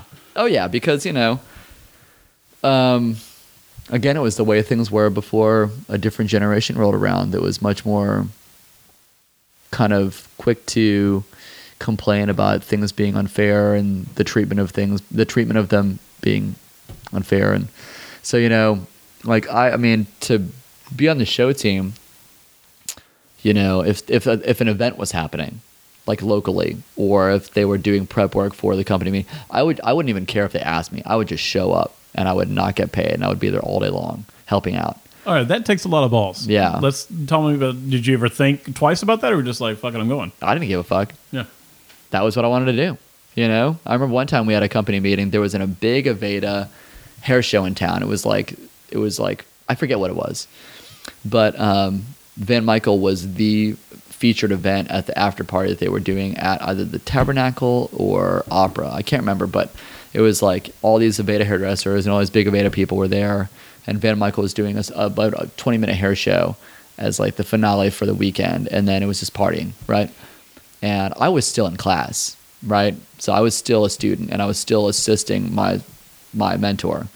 And I just told them like, I have a cool idea for a model, and they were like, "Oh, okay, what is that? That doesn't mean anything to me. And I said, if I can get a model and bring her in and do this haircut, and have my friend Ashley, who goes by Sadie at the salon, I've known her since I was like 15. I was in a band with her boyfriend when I was 15.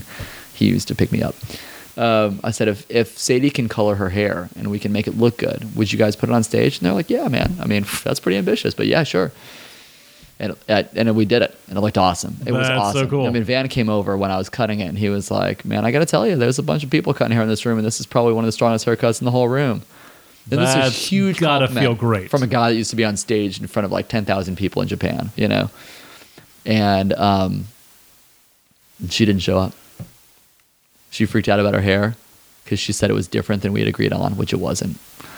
And on the way over to the hair show, I was waiting for her, and she sent me all these crazy text messages and was like, "You betrayed my trust, and this is not what we agreed on." And I mean, this this is horrible. Like, fuck you, and all this kind of stuff. And I said, Holy shit. if you don't show up, we will not change your hair to make it how you want it. We will not fix it.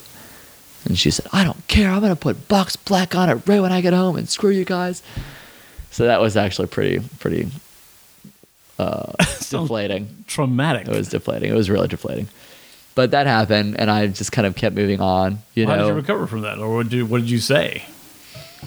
they just said, "Well, we saw it," and that was all that really mattered. Okay. was that they saw it.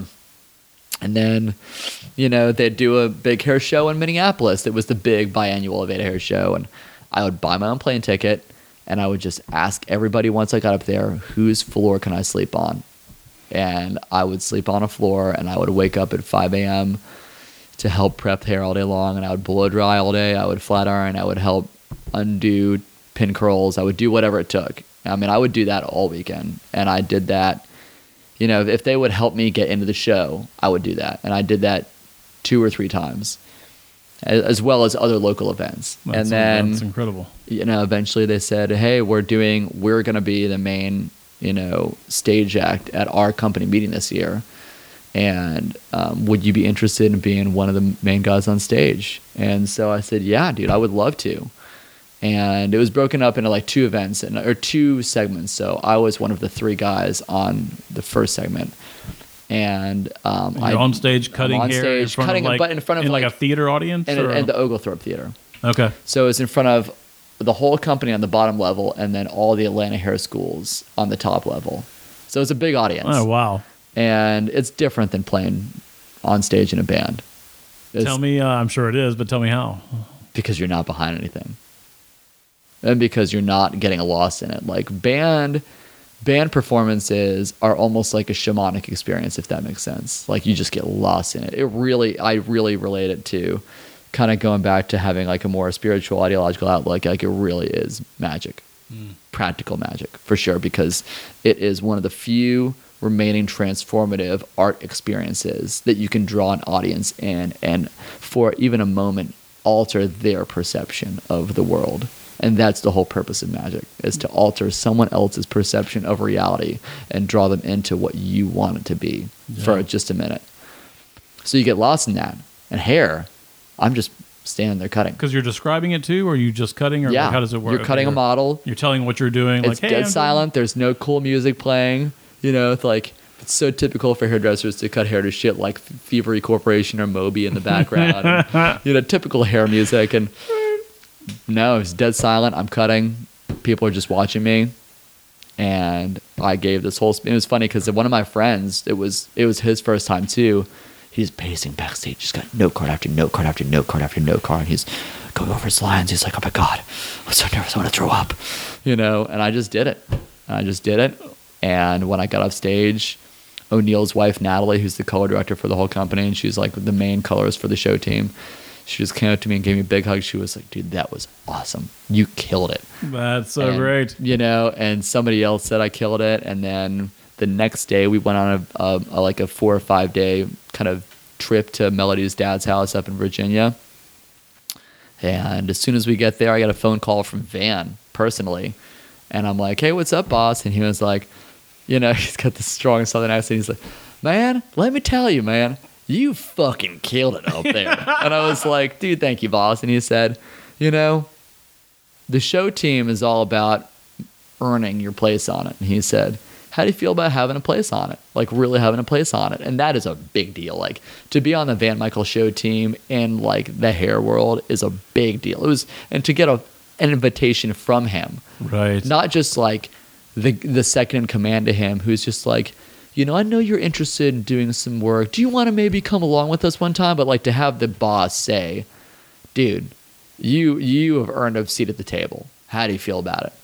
That was awesome. That was a huge experience for me. that had to be an amazing feeling. Yeah, because I'd made it. And then at that time, they also had me. I'd already started shadowing to be an educator, so I think I'd just become a full time educator. Which you know, so I mean, I'd accomplished all these goals that I had for myself. You know, I joined Van Michael at 19. I said, if I'm gonna quit playing music, if I'm not gonna tour anymore, I'm only gonna do it if I can destroy it. If I can just crush it the way I would crush a show. Dive full in. Yeah. And by the time I was 25, I had become an edu- They actually asked me to be an educator when I was still in New Talents, the protege program, Oh wow. which doesn't happen. That was really cool. And that's not to gloat, it's just to tell anyone who wants to like pursue something and doesn't think that they're in the right place that like, n- you know, nobody else gives a shit if you think that you're not in the right place yet.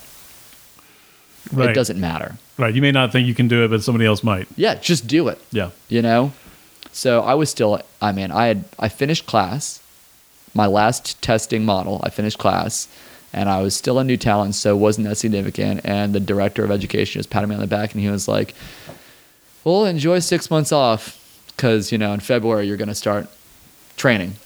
yeah. And I was like, "Wow!" And he said, "That's what you want to do, right?" And I said, Yep. yeah, sure. So, and then about a year later was when they asked me to, to join the show team. So I mean, it's just like it happened. So those were the, those were goals you had. What do you What are your goals now? I don't know. Are you still on Are you still on the education team? Are you still Yeah, I still the- teach. You still I doing the show stuff or no? No, I'm not doing the show stuff. It just became too complicated. I mean, I did the last hair show I did was like a big four day show at like the big, the biggest American hair show in Chicago. And, um, you know, it's different because when I joined the show team, when I started teaching, Melody and I were just, just dating. And then, you know, we got pregnant, we got married, we had Astrid, and then um, right before we had Elsa was when I joined the show team. And it's a different game, man. What- You know, because I, I looked at the guys around me. I think my, my place where I sit now professionally is I almost don't know. And it's okay. I'm okay with that because I knew everything in my 20s. And I'm about to be 32 and I, I don't I don't know because like I accomplished everything. You know, I turned 30 and it was that that Saturn ascending moment where I was like, man, everything's like, you know, your life astrologically speaking is cut into 30 year cycles. And it was like, I don't man, like I've done everything. I don't right. know What do I want to do now? yeah. And I was looking at all the guys around me that were above me, I guess, you know. And, you know, there's, with all respect to them, divorces, not having kids or maybe not seeing their kids, married to their jobs. I just, I don't want to do that, you know. How, how did uh, How did you and Melody meet?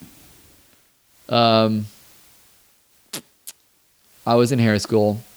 Uh, Voldemort had just dumped me, which was crushing. I'm sure. You remember your first. root. Oh God. How old were you when you had your heart broken for the first time? I was a uh, f- like freshman year college, like So- summer, summer, like you know, 18, 19. 18, 19. Yeah. that's it's, and there is nothing like it either, you know. And like I, you know, Hank's eleven, and you know it's coming. Yeah. it's coming, and you know it's coming, and as It an will adult, crush you. it's going to destroy him, and you know it. And like, just I just I like to think of like my mom and like other people's parents, like you know it's not gonna like you know that it's not gonna work out long term between Yeah. these two people. Yeah. Like they know that. Yeah. we do not know that. Yeah. and so it's just yeah. It's tough. Yeah, I mean, that was eighteen nineteen. You know, she was who I was dating when I went on tour. And uh, we were together for almost 10 months. Uh, I moved in with her, and she panicked. And a week to the day after I moved in with her, she broke up with me and told me, I don't want to be with you. And I just, I can't, I can't even be with you. So I always said, you know, I guess that means I'll move out. so I moved out. I was sleeping on my friend's couch, and I ended up getting my own place um, in town. And I was in hair school, and I was bad. I was, I was, you know, I was, I was still also like a very strict vegan at the time, and I was not sleeping well because I was just torn up over this. Because she, of course, was still tugging the string, you know. But she and she started partying really hard, so she was rubbing in my face, and she was partying really hard, and she was she was sleeping with my best one of my best friends and you know I was living miserable alone in the studio apartment in midtown it just felt so alone Um, yeah. and um, all the girls in my hair school me being like one of two hetero guys in the entire school were kind of feeling for me and rather than dipping the pen in the ink they were like you know always trying to set me up and this one girl i was in class with she said you know uh, I've got a friend named uh, Melody. Uh, we got together dancing. Um, she's just, I think she's really your type. She's so much better than that girl you were with. She's, you know, cute. She loves punk music. She has black hair, pale skin, green eyes, tattoos. And I was like, well, I mean, where? There it is. Sign me up. Yeah, there it is. Where am I? There it is. And um, but she had a boyfriend, and um, and I knew this because Carrie, I think, found out she had a boyfriend, And then that was back in the beginning of MySpace days. So then Carrie showed me her MySpace profile so she could show me what she looked like because she didn't have pictures on her phone. Right. Yeah. So then I saw what she looked like, and I was just I was enamored. She was definitely the most beautiful girl I think I'd ever seen. It was like you know, like not some movie star that you're completely detached from. a viable girl. yeah, she was just gorgeous, and she was cool too. Like she, her and her friends took black and white pho- photographs of each other. You know, her theme song was uh, you know a T Rex song one day, and it was a it was a Moody Blues song the other day. So I was like, this isn't just a, some dumb girl that got likes dumb music. Like, she's into cool shit Right. but she had a boyfriend. So I was constantly like, I would ask Carrie or I would look at her profile and I would just see like, is she still with that guy? Is she still with that guy? And finally, after I think eight or nine months of me like just doing my thing, dating around, being bored with everybody, because I just, I don't know what you know. If you're if you're I don't know, intellectual whatsoever, and not in like an arrogant way, but just intellectual whatsoever. It's so hard to date somebody that is so not. It just is. Well, yeah. I mean, you guys aren't. You wouldn't be matched. Yeah. You know, like, I mean, it, it sucks when you are, you know, into, you know, different, you know, obscure books, obscure films, obscure movies. You know, you dig on talking about deep things like why you turn your back on religion and, you know, why you think that this, you know, stereotype that's reinforced socially sucks. Like when you're dating a girl that's like hot but she just really is stoked on like a girls' weekend, you know, and Yeah, she just you're wants not- to talk to you about a girls' weekend. Yeah, you're not. Yeah, you're not matching up right. Yeah, and I somebody's gonna laugh at your jokes and get your references and, and have I- the same conversation you want to have. actually more importantly, I think I wanted someone who would tell me my jokes suck, and that was Melody. So when I heard that she was single, you know, I, I reached out to her. I basically emailed her and said like, you know, maybe this is gonna be creepy. Maybe you remember it. Maybe you don't. But um, Carrie was gonna set us up on a blind date. You were committed, and I didn't want to overstep, but now I just I, I want to tell you that I I think you're beautiful, and I would love to take you out for coffee. I don't know if people are still even like, open to that anymore because the dating scene was already starting to change. It was the beginning of social media, and it was already starting to change. Barely. I didn't date well in my era, but I think I would date even less well now. I concur. I'm terrified. I mean, the guys in my band currently, you know, they're like 24, 25. I'm terrified for them. You know, because it's like you pair social media with heightened tension between the sexes due to like social unrest and, you know, the kind of quote unquote woke movement where everyone's trying to be a little bit more conscious, perhaps maybe overly conscious of certain things. Like, I, guys I know are scared to even, you know, hit on girls at bars. They're like, I just, I'm not an oppressor. um, but yeah, it was the perfect storm. And she basically, she was like, wow, I mean, I kind of remember that, but that's really sweet. Um, maybe, but let's talk first. And we talked and we found that we had a lot of, you know, kind of things in common over a conversation or two. And then she said, you know, well, I mean, I live in Gwinnett. And I said, that's perfect. I'm from Gwinnett, you know. Um, December 3rd is my dad's birthday. We're going to see a movie at um, Discover Mills. And she said, that's not far from where I live. And so I said, well, let's meet up for coffee. And um, I went and saw a movie with my dad and brothers. And then um, she pulled up in the parking lot by where I was parked, rolled down her window, and immediately I was just like, oh, God, yes. yeah, you were so, done. Just so gorgeous, dude. And she was like, let's go to the Waffle House down the street. So our first date was at Waffle House. oh, that's a beautiful Atlanta romance story right there. Right, it is. And we spent, I mean, we spent probably five hours in there just tweaking out on coffee, taking smoke breaks, pumping the jukebox full of music that pissed off, what was her name? Cherry or Candy? I can't remember.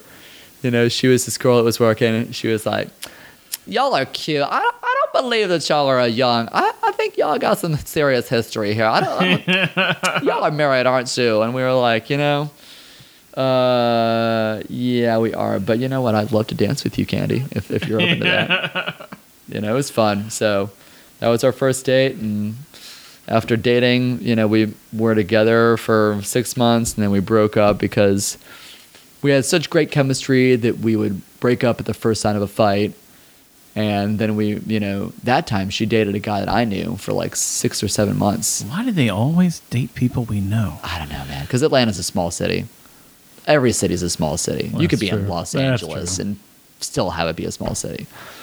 So she dated this guy I knew, and it just drove me nuts. And after not talking to her, because she kind of dumped me, like she misread some signals. Like I waited for her at a restaurant that she worked at, and I'm a hairdresser. I'm used to talking to people, and um, I was at the bar hanging out, and this girl came up and was asking me about my tattoos, and, and I was answering her questions, and Melody saw it, and after about an hour or two, I was waiting, and I said, "Hey, is anybody? Does anybody know where Melody is?" Oh, shut up. And they're like, "Oh, bro, she's gone, dude." Oh, and I no way. Yeah, and I said, "What?" And I called her, and she said, "No, you seem pretty comfortable up Yeah, you there." look like you were happy. I, Yeah. I, thought I, I just thought I'd go.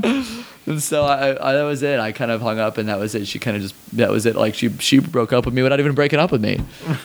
And we didn't talk for two months. And when I talked to her, she was dating this guy, and and it just drove me nuts. And then she basically would every now and then we'd talk and we'd check up on each other because we couldn't not think about each other. Right.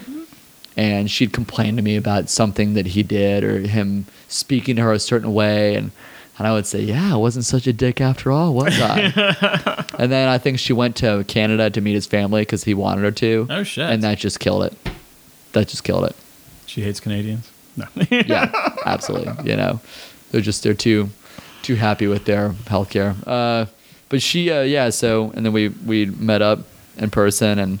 The chemistry was just there, and she just decided I'm going to break up with him, and she broke up with him on the phone in front of me. oh, wow. That's kind of great. It was heavy. she expected me to, to ask her to be my girlfriend right then and there, but it was too heavy. I just had to go home. And she was like, I thought, like, what the fuck? You're like, nah, babe, I got a date. yeah, yeah, yeah. I was just playing, dude. Um, but yeah, and then we got back together again, and I think that time we were together for like nine months, and then we broke up again.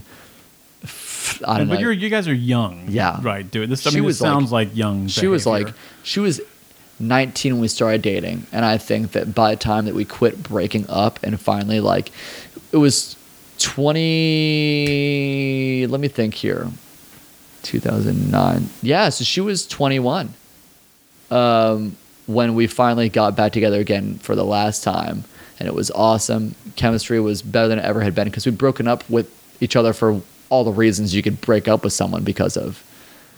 And then um, she um, let me think here. We were together five months. She got pregnant. And which again i love talking to other parents as a hairdresser about it because the truth is and i want everyone to hear this nobody means to have a baby nobody plans on it. No every single person i've talked to they've been like yeah you know like either we were like just dating. Even even clients that are like epidemiologists at cdc were like yeah the first one was an accident Oh, I don't. I don't know. I think it depends. I think it depends on age. Like, It de- I, well, it I can depends only on speak age. to myself. right but you and peggy also got married a little bit later right Yeah. Well, we, Yeah. we just started dating each other until I don't know, 29 or 30 or 28 or something like that. Right. So it's different because if you Yeah. start dating each other after you've kind of moved through that that trajectory of wild early something. Yeah. You know, but I mean it's pretty interesting. Like a lot of clients I talked to that got married in their twenties, it really ended Yeah, up I being, believe you. Yeah. On the 20. I believe, I, that makes a lot of sense. Right. Um, but it wasn't like a when she got pregnant, it was terrifying. The first thing I thought was, "There's so much going on in our lives, we can't." Um, it was a turbulent month of like, you know, I wanted. To, I basically after the initial shock wore off, after 24 hours, I was like, "Yeah, we're gonna have a baby." So Your mind shifted pretty quickly Yeah. onto okay. But it was- I mean, how the- do we make this happen? Yeah, but I mean, in the first 24 hours, I was like, "Oh my god, we can't do this. I can't I'm do this. I'm not ready for this." And then she was like, "Well, it's it's happening regardless." Um, and then over the next three weeks, it was like, um, "We're gonna do this. I can't I can't wait for this to happen. Like, you're gonna move in with me." And she was like, "Well, but that's not set in stone yet." You know, like, and I just I just wanted to, I wanted to just not just prove to everybody that I wasn't just it wasn't just a typical situation of like a guy needing to step up. Cuz it really really upset me when I would talk to people about where things were going and they'd be like so all right, so we 3 weeks later we had an argument of like I wanted her to move in and she was waiting for me to really commit to re- and I was like what does that what does that mean? What do you want me to do? What have I you not know? shown you? Yeah. And she was like, "You just you don't get it, and I'm not gonna wait for you to come around and get it. And I I'm I'm gonna have this baby, and I'm sorry. I'll I'll see you later. Like literally, I'll see you later. Oh shit. And it was that moment that I was like, I just was sick because I was like, this is I don't know what I'm what I'm not getting. I don't know what I'm doing wrong. I'm trying to do the best I know how. I don't know how. I don't know anything. That's the thing, right? Is that the older you get, the more life experiences you have that change your perspective on your parents because they didn't know how either. No. And I didn't know how. That's the big damn secret, right? It is. Every adult is just trying to figure it out too. I'm pretending, you know? And um, the next day I went to work and I was I was sick. People were asking me if I was okay. I was barely talking. I wasn't really eating. And I went to the car and I called my mom and I had this like incredibly heavy conversation with my mom. And um, and uh, she basically thought about it and called me back when I got off work and she said, Sean, oh my God, I just ran through this scenario about a thousand times in my head. Um, you haven't asked her to marry you yet. I said, Really? Like, is that it? Is it that simple? She said, Yeah. I mean, I'm a girl, and I think if this happened with you and me, I'd want you to marry me. I'd want to marry you. I said, Yeah, mom, but you're my mom. She said, No, it's not like that, though, sweetie. She wants you to show her that you are committed to her 100%. And would you marry her? And I said, Yeah, yeah. Yeah, of course. I said I was going to anyways. That was my plan. She said, "Well, then you need to do that." And I just said, "Okay." And I like, went home, and I I was living with my friend David in this. We called it we called it the um, Chateau Noir because it was a it was a place on Ponce at the Ford Factory Lofts. It was black floors. All my furniture was black.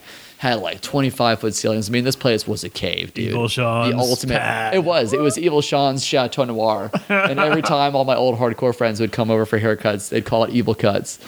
Oh, that's so great. And um, I sat in the cave in the silence and in the dark, like no joke, contemplating the the gravity of this life change.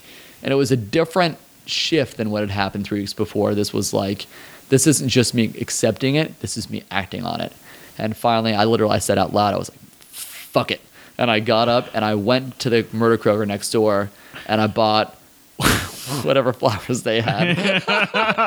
the finest cheap ass roses you got. it was probably weeds from the parking lot, dude. You know, like so. I bought the flowers and I bought a big neon piece of poster board and I wrote on it, um, uh, "Melody, um, I'm sorry, but will you marry me?" Dot dot dot dot dot dot dot dot, dot please, because I knew she was pissed. And I Yeah. drove up to her work, which was up in Gwinnett, and I just stood outside the door. Chatted with nobody at the bar dude, whatsoever. Nobody, nothing. No, this was not me waiting for anyone to change my mind. Yeah. And I just went up to the window of her store, and I had the sign with the flowers in my hand, and I, and she just ran outside and she like jumped on top of me and she just started crying immediately. And people were like walking up in the parking lot, like I don't know, it was like a busload of people parked, and they were just came up clapping. Mm, Victory. And she was like, I didn't even read the sign. What does it say? And I said, it says I want you to marry me. And she was like, Oh my God, yes. And that Oh was my it, dude. God, and that was beautiful. it. And we decided at that moment that we were going to do this, and this was no turning back, ride or die. And we went and ate dinner, and she said, "Oh my God, like this is just so amazing. Like what happens now?" And I was like, "Uh, I mean, dude, like all of our friends are at Dragon Con right now. Let's go to Dragon Con as an engaged couple and fucking hang out." Well, that's awesome. And that's what we did, and it was awesome That is so great. and that just kind of set the tone, you know, for like the rest of our lives. I don't know, it was awesome. So like, cause she's the best. She's like my best friend. She's my advisor. You know, she's she's everything. You know, like so. I mean, like I, I like I thought about it the second I went outside when you were still setting up in here. I was like, man, it kind of sucks that I'm leaving Michael in there to like keep setting up. But I mean, really, if I don't water the flowers for Melody, she's gonna be upset with me, and I don't. I'd rather Michael be a little bit butthurt than Melody be upset with me. and that's that's how I'll think for the rest of my life. Yeah, that's a great thing. And honestly, like, give me two or three more months and I'll be over it. Like, I'll- Yeah, I'll be- you will, yeah. I'll, be- I'll be fine. Right now, no, though, not not right now. No, it's, no, it's rough. But yeah, and oh, she's awesome because, dude, you know, I mean, life is all about. I think that like, life is all about doing what you do for you, but being righteous in the moment while you're doing it. And you know, um, a lot of people like definitely i think her, her mom and dad split up because sh- her dad didn't want to change. And her mom wasn't going to wait around for that. My mom and dad split up because my dad changed too much and it was driving my mom away and then when it did drive my mom away my dad resented it deeply so we looked at those things and we talk all that we talked a lot in the beginning about this stuff you know because we went from being like a really hot and heavy great chemistry couple that hung out at night and sometimes on the weekends to being a married i mean literally our our honeymoon dude was like the first time we were really alone together every day Wow. Okay. really Yeah. And so we've grown up together and we talked about this stuff. And the reason why i think that she is so important in my life and why our relationship is so great is because she supports me and i support her. You know like she wanted to stay at home and it didn't matter that at 23 years old that was how old i was at 23 i was barely out of new talents which meant that i had just gone from making $35 a haircut to making $40 a haircut which i only get a i only got then a small percentage of that commission and i moved from the sandy springs location to the highlands which meant that none of my clients followed me Oh wow. um, I at any given time I would have two or three clients for the whole day, Jesus. and that was and then I also added her onto my insurance, which meant that it went from maybe let's say like three hundred dollars a month to maybe like eight hundred dollars a month, and then we had to move from our apartment with David to a one bedroom that we could raise a, a child in at a Gables in the Emory area. So then it went from like five hundred dollars in rent to a thousand dollars in rent, and then I had to add her onto my car. And it didn't matter. Like all of that stuff being said, I wanted her to stay at home and raise our baby, despite that it made me nervous to open the mailbox every single day.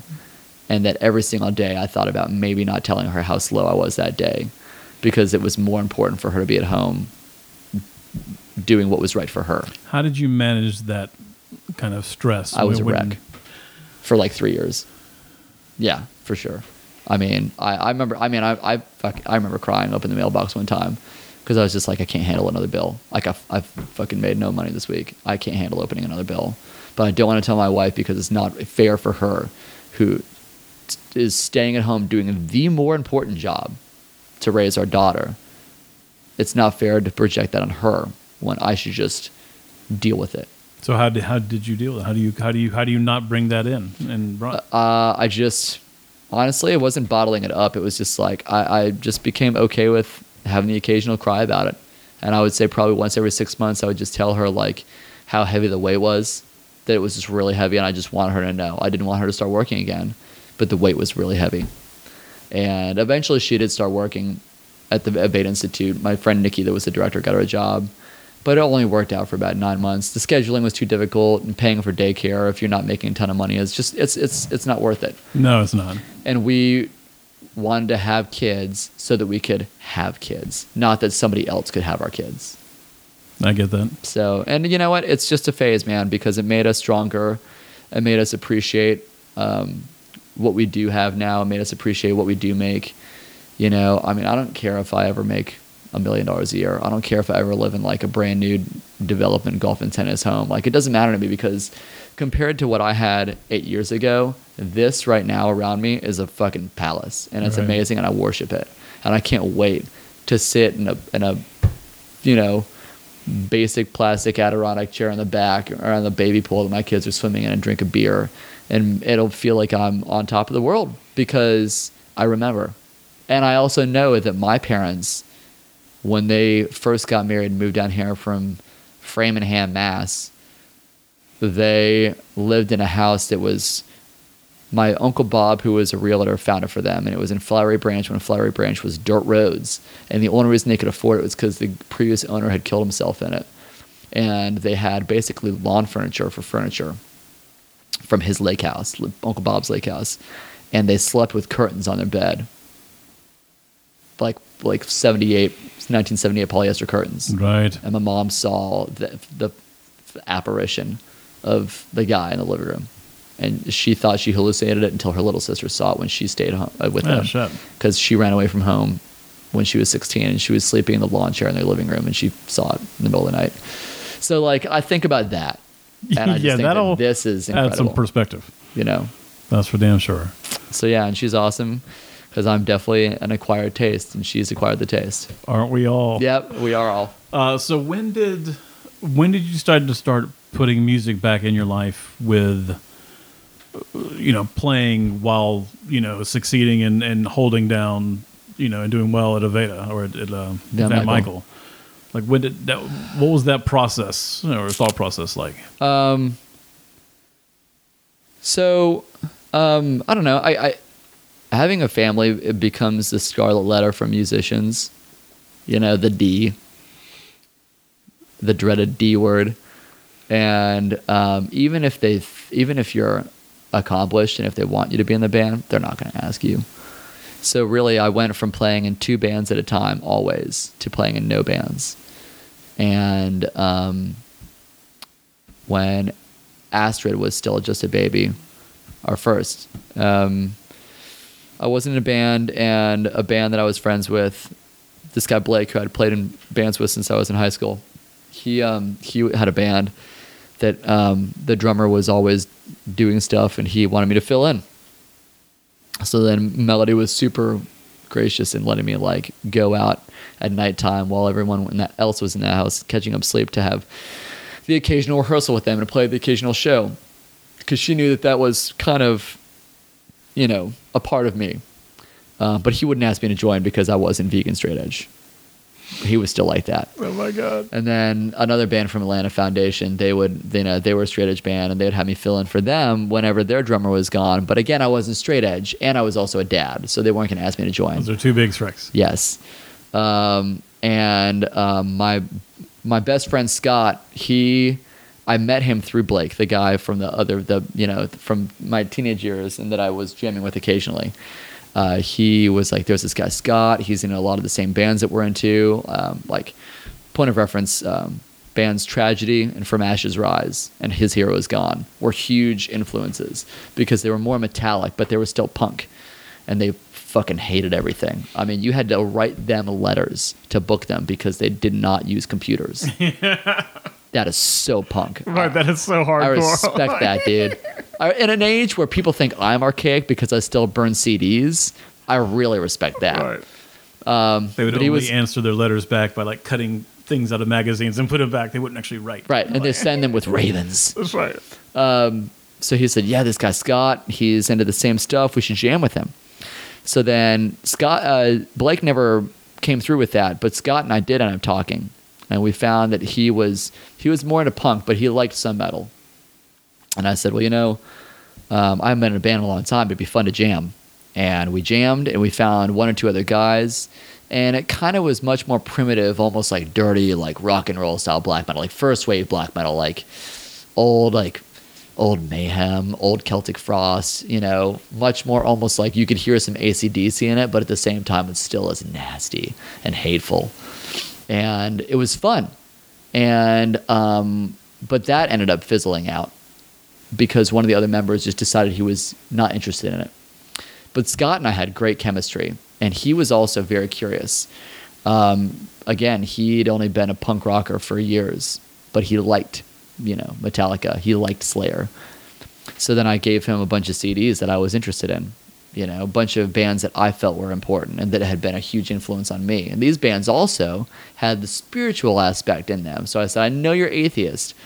And i i thought i was too. But here's the thing. These are more these bands are much more almost like spiritually anarchistic in a way. It's like it's about like walking in the shadow of the godly path because you know that that will make you the king of your own domain and that you can manipulate the world around you.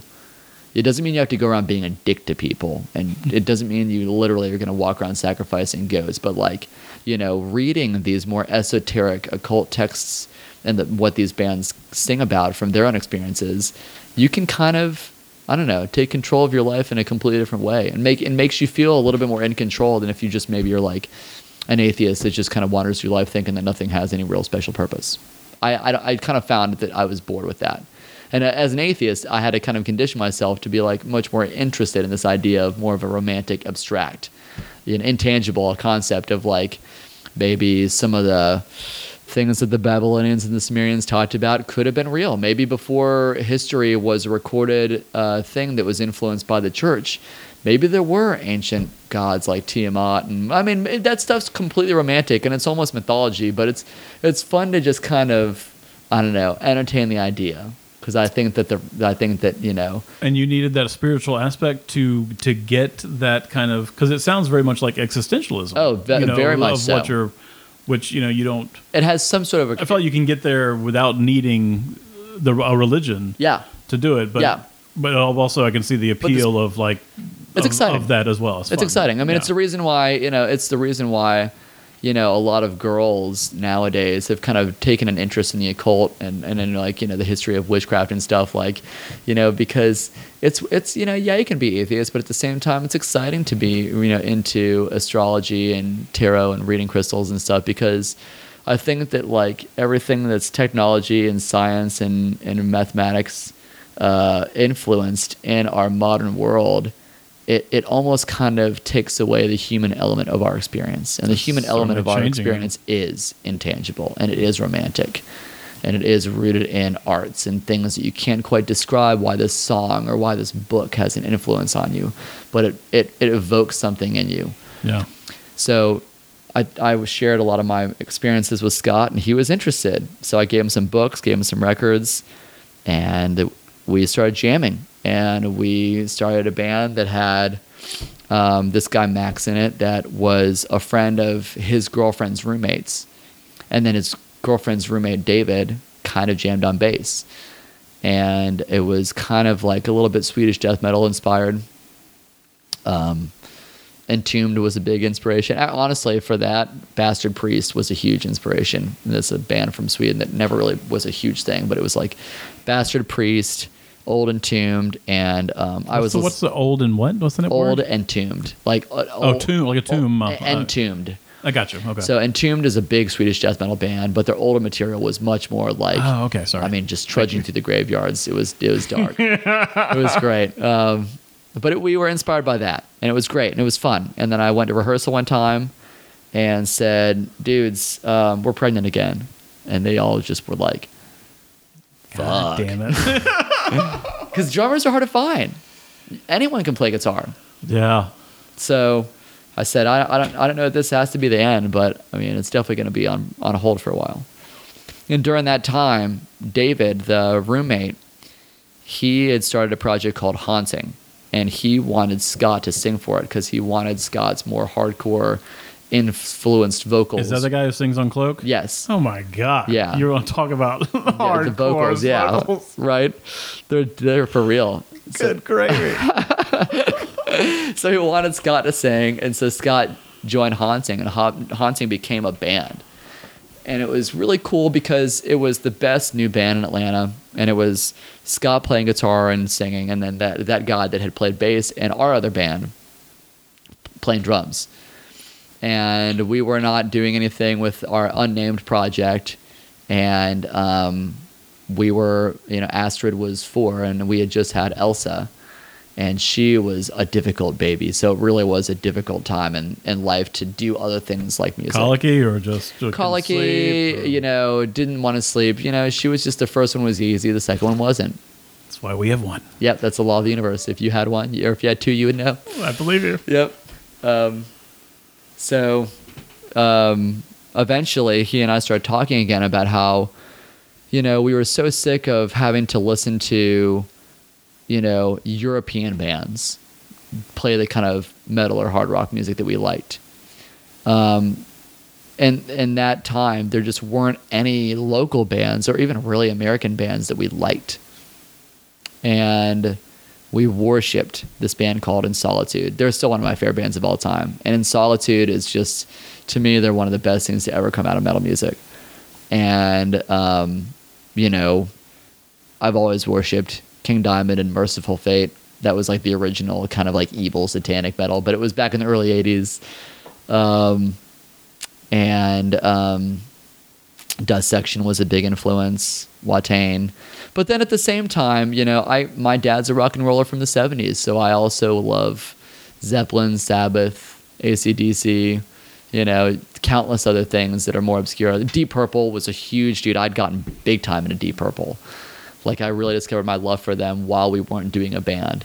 Oh, and I was just listening to how amazing, but at the same time dark Deep Purple was and how driving it was. And I kind of liked that idea of capturing that in a way that In Solitude kind of did with more darker, gothier, almost black metal soundscapes, but with rock drums and cleanish vocals and more of a song structure like verse, chorus, verse, bridge, chorus. You know, I liked that. It was Yeah. memorable music.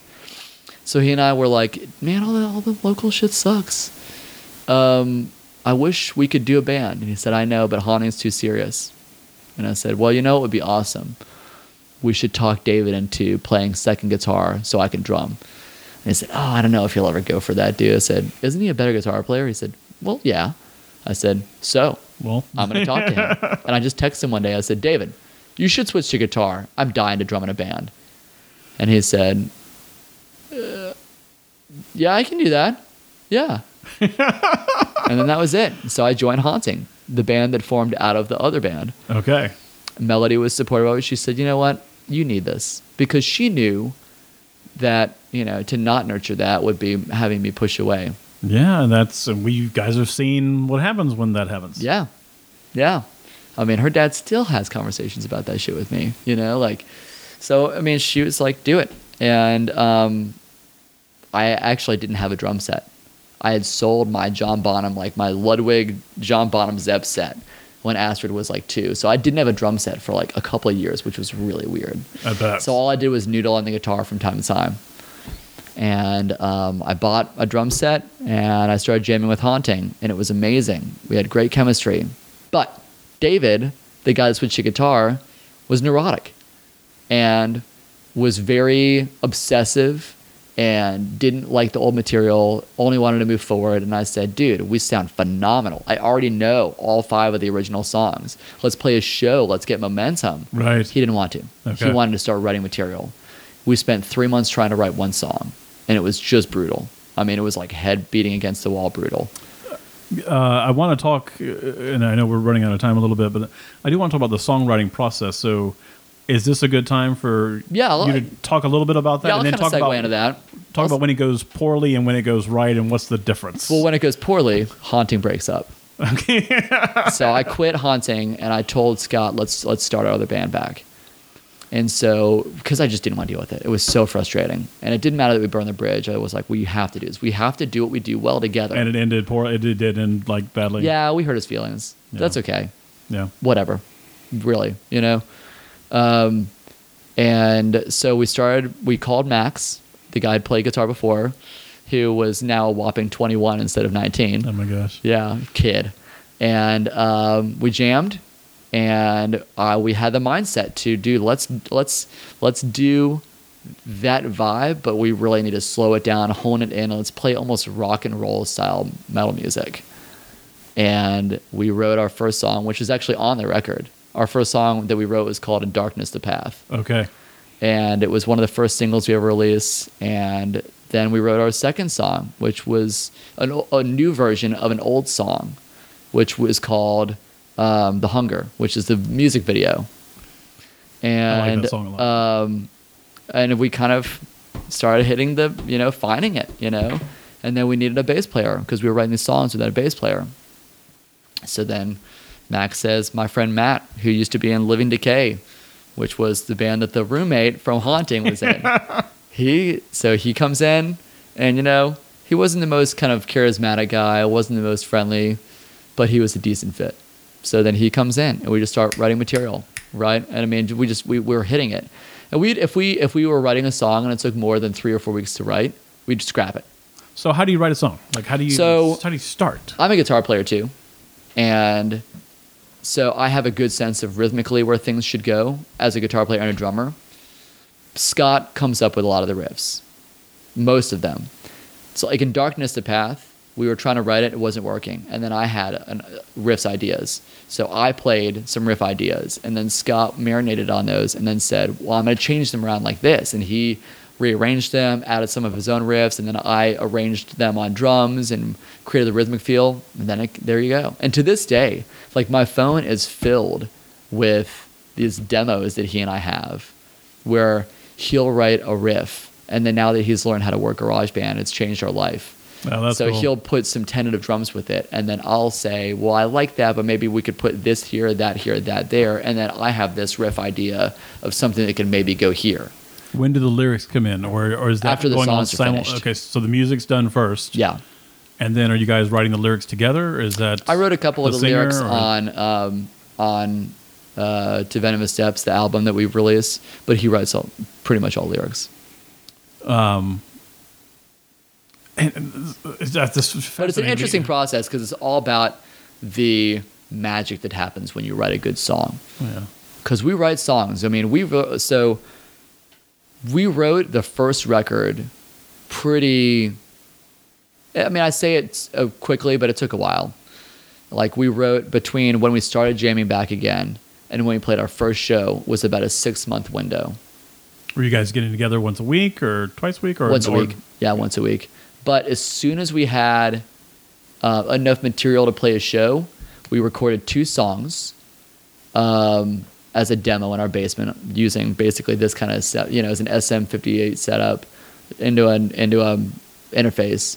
record demos, made a Bandcamp, put the two songs on Bandcamp, and then promoted it all over the internet. And then at the same time, we booked our first show to happen at the Earl. So what does that mean? Book uh, like uh, um, a debut- promoted all over the internet. Like, so we like made where so how? I so I I painted our first show flyer and it was exactly the kind of aesthetic we wanted to we created the image we wanted people to have of us immediately right? Nice. there's the whole concept of like classical interpretation of magic again you know like we create the way we want people to feel by inserting certain soundscapes in our music. We you know crafted a very classic look like almost like a danzig first album look by taking some promo photos outside. We put them on our facebook and our bandcamp page we created our own flyers which to this day we make our own flyers um, you know and then we booked the show and we rehearsed the set i mean three times a night this 45 minute set just blazing through it Get right it tight, to tight, get it tight. tight. So by the time we played our first show, we were really rehearsed. All the songs flowed in and out. There was no awkward gaps. We had connective pieces. It was it was honestly really great for a debut performance, and we promoted enough to have like 150 people there That's cool. Where was it? at the Earl. Cool. And um, so we did that, and then we immediately got booked on a second show, got booked on a third show, and it just started happening. And you know, I think it was because it wasn't just music that was, you know, catchy, like ACDC kind of type catchy, you know, where Slayer is awesome, but people don't remember parts of Slayer songs unless it's a specific slowed down part. But you know why you remember Hell's Bells? Because the chorus is Hell's Bells, and it repeats throughout the song. it's it's a a format. That's how we write. So people liked our songs because they could remember them. But then we looked at how all the other guys locally were just getting off their shifts at Jack's Pizza and playing on stage wearing shorts and t-shirts with backwards caps.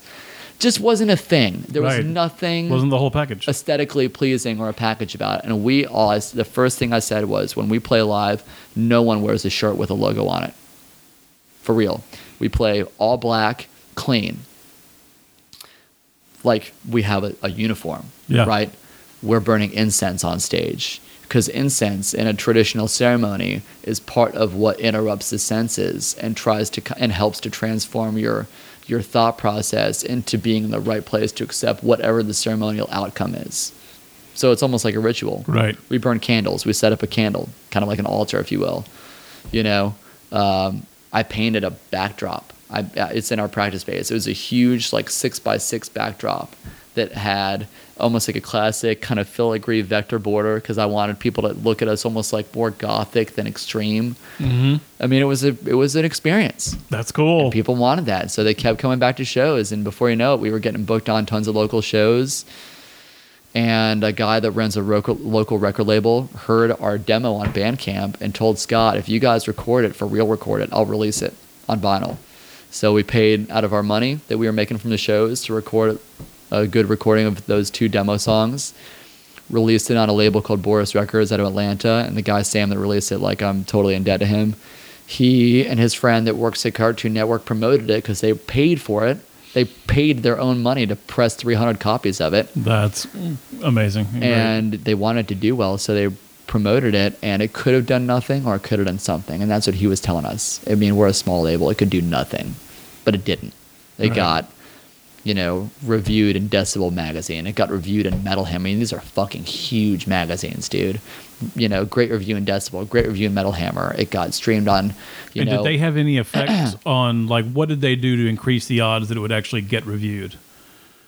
Or do you, nothing. It, They was, just, it really they was just sent just it out. It yeah, was just good. just good in luck. Yeah. Yeah. They just send it out, and it either goes in the trash or it goes into someone's hands. Gotcha.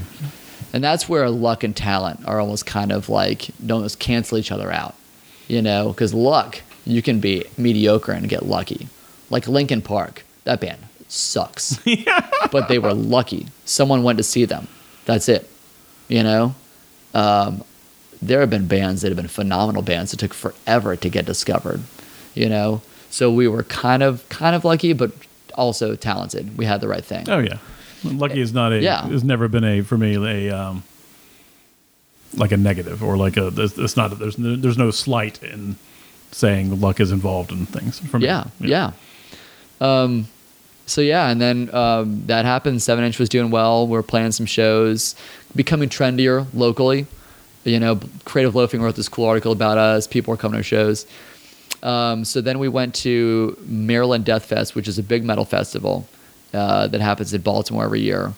And Season of Mist was there because we'd gotten an offer. We'd gotten a record deal offer from a Sony imprint um, out out of L.A. and they wanted to do a three album deal, and it was cool, definitely exciting. There were some big bands that they released, but it was a shitty deal. You know, it was like bad numbers, three album minimum. You know, so basically, if the first album did not do well, we were screwed into making two more records to pay off the first record, and then the, the two other records we'd be paying off with whatever else we did. Could just be cumulative. Do you have an, did you have an attorney look at it or did you just Yeah, Scott's friend is an attorney, but you know, it's like if you're a smart enough guy, you can read through a contract and get the gist of it. Sure. And Scott's friend was going through law school at the time, so we had him read through it too. Uh, and it was like the one deal that we had on the table, but it was like, dude, Season of Mist is a bigger label. They're they put out some huge records. They're not like big like Metal um, uh, Metal Blade and Century Media and Nuclear Blast are like the biggest metal labels you can be on before you're like getting signed to Universal Group, you know. But this is like just this is like a step below them. So um, yeah, Did the two offers come in concurrently, No, or did you, no, no, so you rejected one? we was we that an easy decision? We or- were just telling. I don't know. It was.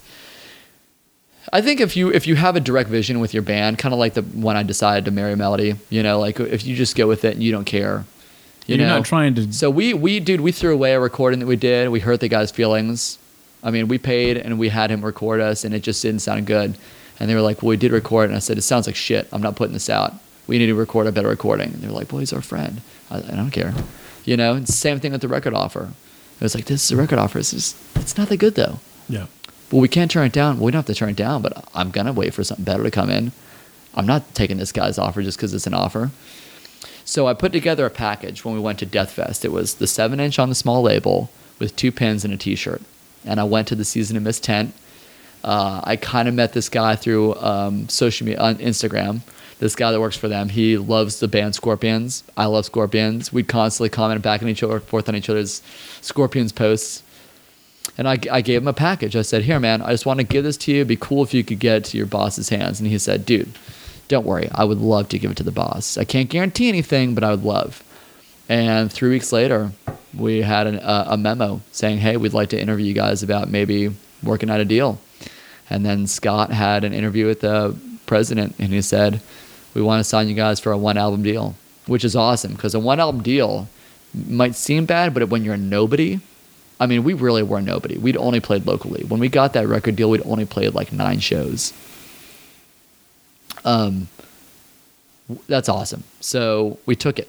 We negotiated a few numbers. So but we why is the it. why is it the one album thing better? because if it doesn't go well, you're not screwed. Okay. but it still is a big enough label where you can launch. right. Okay. And if So it does go well, then you can bet on yourselves either signing that label again or something or else. to a bigger label. Exactly, which is the position kind of we're in right now. So it went well. They used their name and their reach to get bigger. You know, we got a huge debut on Vice.com. We got a huge debut on Decibel.com. We got written up in magazines. I mean, I've got like a, a, a review from Decibel Magazine, which is like the number one metal magazine in the country Oh, cool. every month they do a review section of all the records that are out right now but they have a feature where it's a cartoon drawn on a full page and then a page and a half review and we made it into that That's we fucking made it into that That dude. is so cool. That's so cool. So then that happens, you know, and we're still playing shows, and then we get an offer to play with Mayhem, which was the band I referenced from our old, like, you know, we did that in November. So we did three days direct support opening for November, and it was opening for Mayhem in November. It was huge, like, just feels incredible. And Melody is so happy for me and so proud of me, and she just wants me to do it because she knows that I would never compromise our family, and I would never compromise my job. I'm going to be smart about it. So she is letting me do it, and it's incredible. And if I'm, she's letting me do it, and my dad always wanted to do it, and her dad always wanted to do it, but they never got the chance. I'm gonna fucking do it That's amazing. and that's kind of where I am right now, right? Like we did uh, an eight an, a nine day tour in April. Um, no, that was when we opened for Mayhem. November was our first solo thing, um, and we're just kind of doing a little bit more and more. And I'm just going with it because it might not be there forever, and I'm just taking it for what it is. Because in my 30s, I'm comfortable. I've reached a level of monetary comfort and success, job success. My family are beautiful. They love me. They are supportive. And these offers are on the table, and I'm not about to let them sleep. And if it gets in the way, I'll quit. Right, and and that's kind of what I love all of this, but I love three things about it. Like, you know, you're not going to jeopardize your family to chase, you know, this dream. Yeah. You're not going to quit your day job until Until. it's time to quit the day job. If it paid enough, But I would. You're old enough and been around the block enough to know when that actually is. yeah. You know, people think that it has to be some all or nothing thing in the arts. You know, like, well, fuck it, I'm not doing any. You know, I'm doing that corporate bullshit. You know, I'm going to be an artist, but there's. Let that corporate bullshit pay for your art. Yeah. I mean, you know, dude, you're a fucking lawyer. Uh, You know, like, the on bar paper. at least. exactly. you're you're enough of a lawyer to know that you don't want to be want a people lawyer. to like me, Sean. Don't yeah, say that. I know. man. right. That was Hook, evil, Sean. dude, again. Hook. All lawyers are pirates. you know. He's like, wait, kill the pirate. I'm not. A, I'm not a pirate. I'm a lawyer. Kill the lawyer. exactly. so I just, I just love your approach to it. I think it's so Um, But- awesome. I think that that comes with age, though. Yeah. because I've definitely been the fun sponge in my band. I mean, I've turned down, dude. There's a death metal band called Morbid Angel that are a huge death metal band. Like they're one of the forefathers of extreme modern metal music. We got an offer to do six weeks with them last year. I, I turned it down. I can't do that. I can't No. leave my job for six weeks, and it was a shitty paying gig. Because that's how it is. That's what everyone else needs to know about rock music, is that until you make it, you are definitely faking it. Yeah, I believe Dude, you. six weeks getting paid two hundred bucks a day. It costs hundred dollars a day to rent the van, and then you're hoping that you can find someone whose floor you can sleep on. And at a big show, the chances of finding that are actually worse than they are at a small show. At a small show, people are talking to each other. DIY hardcore shows, you could do a full tour of hardcore venues, playing to 70 people a night and find someone to sleep on. You play to 800 people that are all treating you like you're a rock star because you're playing on a big stage. The chances of you actually finding a floor to sleep on are way f- slimmer. That's fascinating. So then you're playing. You, then you're paying for ninety dollars a night shitty hotel rooms, which means that your two hundred dollars is basically almost gone. It's gone and you haven't even had a beer. Yeah, for sure. And you're lucky if actually big venues give you as a direct support drink tickets. Good gravy. What uh, what else don't we know about Um, this, the rock and roll life? So you don't get paid a lot for a long time. Um, you're paying definitely out of your own pocket for your own gear. Um, you know, if you play, um, I mean, there's just it's just definitely not as much glamour. How much do know? you pay your roadies? I, wi- I wish, dude. Um, you know, we had one driver do it for free. The other driver, he owned a van, so we paid him, you know, a fee that included his van. Um, You know, you definitely. I mean, I'm a healthy, strict vegetarian. You definitely find yourself eating a lot of garbage on the road. Um, you know, I've got one guy in our band that doesn't really shower on the road. You know, or he showers less than others. Um, I'm I am super clean. I spent too long as a clean hairdresser in a clean environment and a husband and father in a clean house full of women to go more than two days without taking a shower. yeah, I'm with you on that. You're with me, dude. You know, so um, you know, it's like that. You know, it's when you're driving in a van.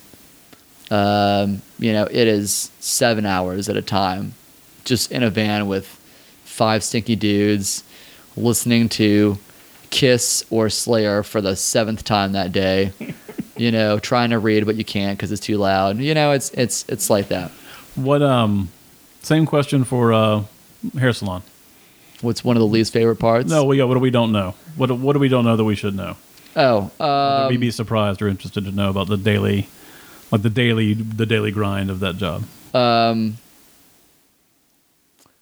it is a really fun job, but at the same time, it is actually exhausting getting to know and talking to that many people a day. Standing up for that long, standing up for 10 hours straight is exhausting. Um, if someone charges you 90 bucks for a haircut, I promise you they do not get paid that. um, because if you work in a salon that's big enough to have that kind of overhead and that kind of uh, investment backing per each employee, then there's a reason, you know.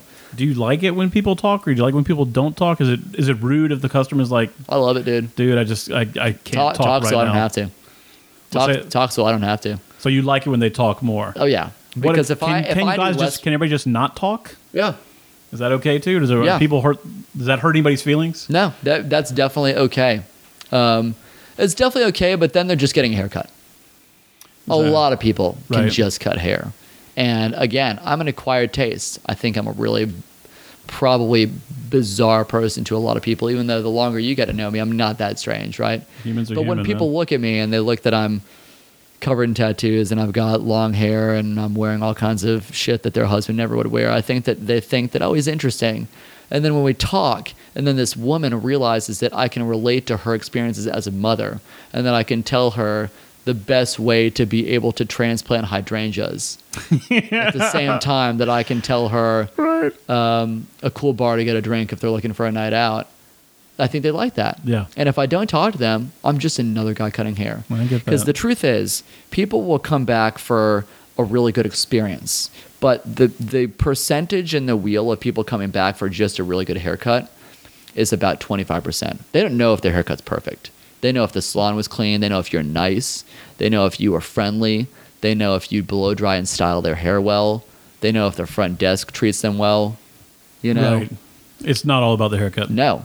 And it's that way with everything, right? Yep. They're not going to rebook your band if your dickheads that show up super late that have all kinds of demands and you play a shitty set and you run over on your time and people aren't going to come back to see you if you talk rudely to the crowd or you look like you just got done delivering pizza at Papa John. You know, no matter what you do in life, you have to do it like you give a shit.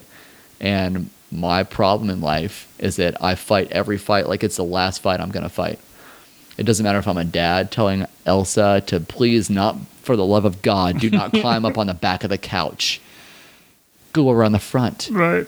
Or if I'm telling one of my students in class that's trying to shortcut it, I know you're trying to shortcut the left side of this haircut. But the problem is, the shortcut that you did made it look bad.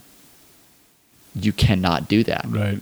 I believe in you and I could let you do a shortcut, but the shortcut you did sucks and you don't suck. And I'm telling you that because I want you to not suck. Right. So I just treat everything in life like that. You know, Yeah. I think that's I I'm think just- that's great. I'm a Virgo to the core. I'm cancer, but I don't know what that means for me. Yeah. what are you going to do? I think it's like open and sensitive. Which, Yeah. Which, I think that's probably pretty accurate. Yeah. Uh, yeah. So I want to be respectful of your time. I have some of these perennial, perennial questions that I usually ask at the end of things. Yeah. Uh, I'm just going to ask them quickly, but Yeah. your answers do not have to be quick. Yeah. Uh, do you have a favorite bookstore, or did you have a favorite bookstore? Um, I mean, dude, I miss Borders. Okay. I miss Borders. but no, you know, I do have a favorite bookstore. Um, was it half off or half price books in Decatur? oh yeah, yeah, yeah. God, that place is incredible. That place is great, actually. I, I can't go in there. I, I take books in there all the time, but I always leave with some. God, I can't go in there. Okay, there's a fire. Uh, kids, family safe. Pets, everybody safe. Everybody safe. Mm-hmm. Plants, even safe. Uh, three things you can grab. What do you grab? Three things. Yes. And this in this world, you can also you can pick up your drum set with one hand. Oh, You okay. know, like that's that's a it's a theoretical. okay. thing. Uh, drum set. Um. Um. The book Interview with the Vampire. Okay. Um. And um. Oh my God! Is there drum something set. special about that copy of it that you have, or that? I just it's Is my it favorite book. or- okay. It's the best. It's my favorite book. All right, cool. I'm I'm I'm totally a sucker for Anne Rice. Um, drum. Oh my god, drum set. You know what? Drum set. Um, Anne Rice interview with the vampire and um, uh, um, I guess I guess maybe I I wouldn't say like iPod because we'd have to play something on it. And I like the whole romantic aspect of, of records. How about this? An iPod that has a speaker in it so that I could be able to listen to all the music that we enjoy. All right, there we Because go. that's that's such a part of our household. I'll go. When do y'all listen to? Like, when do you listen to music? Like, you are you in the car doing it? Are you uh, at home at night? The kids are asleep. you all listen to music, or uh, like when do you? When is that? Yeah. Unfortunately, like being that I love it so much, the only way I can discover new music or really become enveloped in music is in the car. Um, because here, I, you know, like we have so many records in there in the living room, and the kids definitely like they, you know, Astrid will come and tell me when to flip the record and stuff like. Um, but yeah, in the car is when I can really process it. But I do love like I'll put a record on the second you leave. You know, Gotcha. I listen to music all the time. What uh? What do you think other people would say your superpower is? Um, being able to make fun of you to your face, but still have you laugh about it. yeah, outstanding. what do you think your superpower? What would you agree with that, or what do you what do you think your superpower is? Um, What do you think it is? Being able to trudge through life uh, without doubting myself, which um, I think allows me to like accomplish whatever I set myself, whatever I set my mind on. Gotcha. Yeah. Um, do you have a favorite failure? Something that you've learned from that has helped you? Uh, yeah. Being a father. That's constant failure, isn't it? Yeah, Yeah. it really is. I think it's the single most uh, devastating and rewarding experience of my entire life. It's changed my relationship with my dad. It's changed my relationship with my mom. I mean, I, I have a different relationship with Melody. Like, again, being a dad is you fuck something up every single day. and you beat yourself up over it relentlessly if you're a good person. I think that there are people in this world that are, you know, checked out that maybe don't think about it that much. But that's the difference, right? Yeah. But I think that, yeah, um, I just always aspire to be a better person in the world. And I think that being a father is maybe the key to initiating that process of transformation. Has it made you uh, more closer to your dad? Yes. More forgiving, certainly looking back on things that Much happened? more. Much more. Uh, my favorite thing is when I tell myself, uh, all right, I'm not going to do X. And then 30 seconds later, Just do it I anyways. totally do X. And I'm like, sorry, son. of course you do. Fucking yep. Of course you do, because your biological fault is that you're a guy, and we love doing stupid shit that we know we're not supposed to. Golly. It's true, you know. Uh, do you have a favorite investment? Something you've invested in yourself? This could be a class. It could be Um, uh, just. It could be even just a financial investment you've made, or um, honestly, dude, yeah, hair school. yeah, that seems I mean- like a pretty great decision. Yeah, you know, my parents helped out with a portion of it, and then I took had to take out loans for a portion of it, and I, I, you know, would not be able to have the life that I have, any of it really, unless I would have done it at such a young age. I mean, I started working at Van Mike when I was 19, and that means that by the time I was 22, I was actually on the floor, you know, cutting hair and making paychecks. They weren't great, But you know, I've had benefits. I've had a 401k since I was 20. You know, and now 12 years into it, like I'm finally actually starting to make good money, and um, I feel really fortunate, and I can't believe that here, you know, you you definitely like talking to so many clients that do so many other things like doctors, lawyers, people that went through incredibly uh, expensive and extensive continuing education after high school is interesting when you kind of have that one that reaches their point of candidness every now and then where they're like, man, how much did you say hair school was? And it was only a year? and you were already making money, so you paid off your loans? That's Wow. So, Oh, so you make what you do and you don't have any student loans. That's, wow, that's, that's, that's crazy. That must be nice. That seems like a good. That's a good gig. yeah, exactly. Uh, so, in the last five years, uh, have you had any new beliefs or behaviors or habits that have kind of positively changed your life? And I think the answer is yes. Yes. Yes. and we, we may have already covered them all.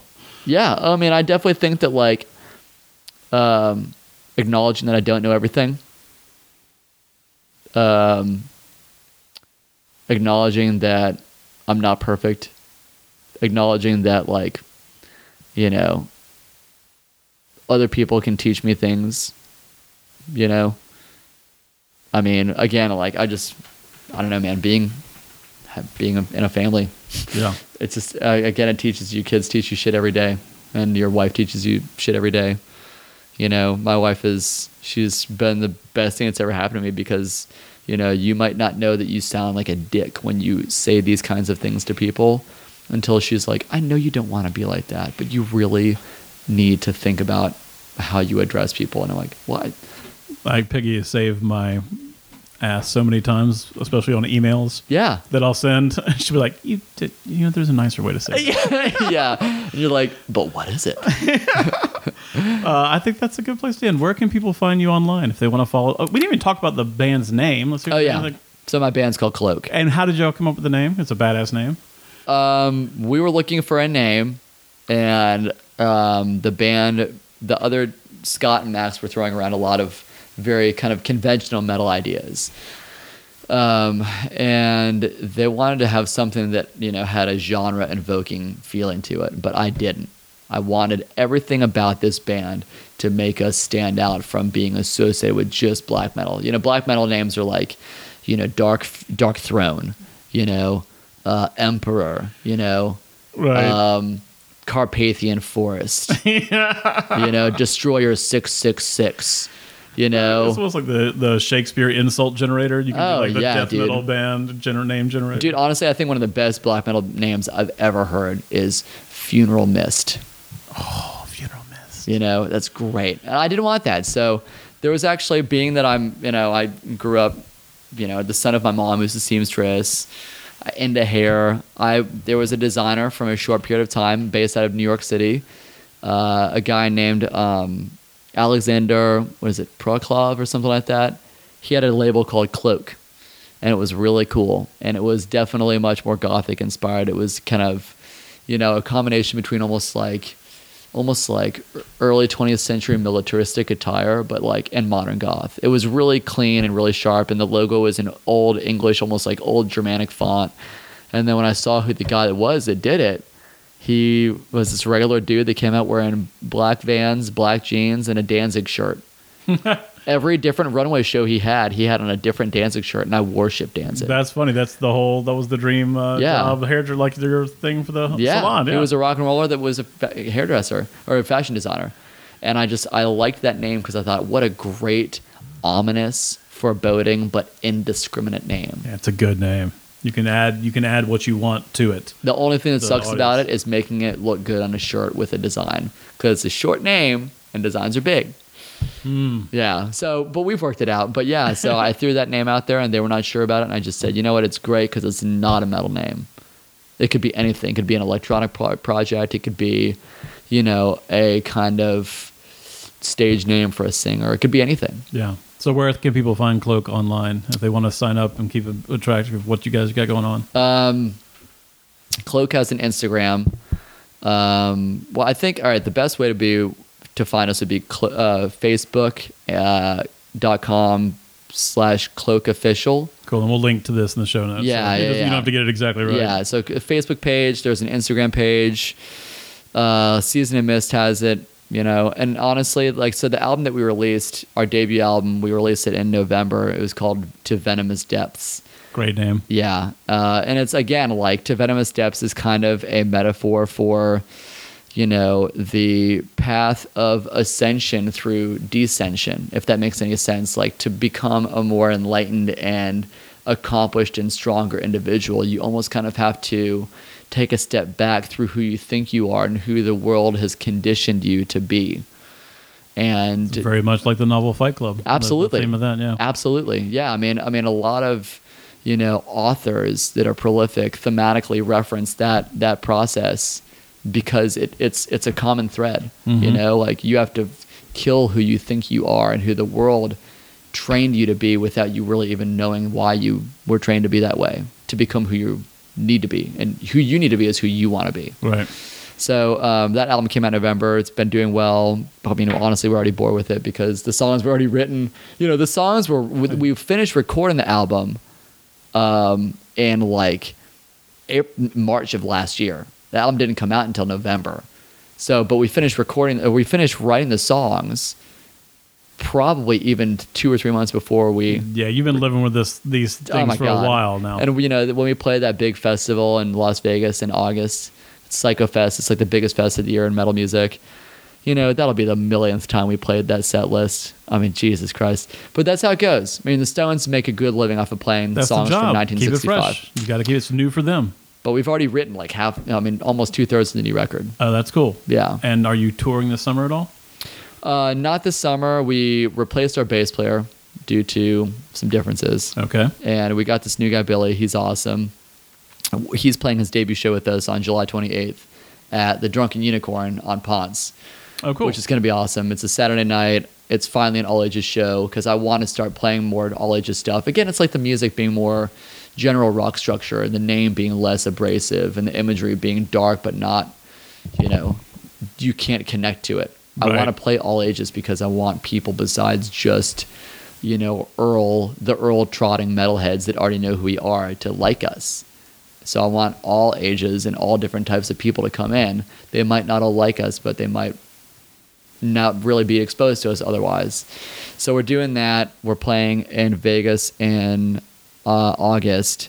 And then we weren't going to do anything else until September. We were maybe going to play a festival, uh, or we are going to play a festival. Uh, and then we're going to do a couple dates up and down. It's called Shadow Woods, it's up in Baltimore. But then we just got a tentative offer for a um, three week tour in support of a huge metal band. Um, I'm, I, I mean, it doesn't really matter that nobody probably knows who they are, but I can't really say anything. I understand.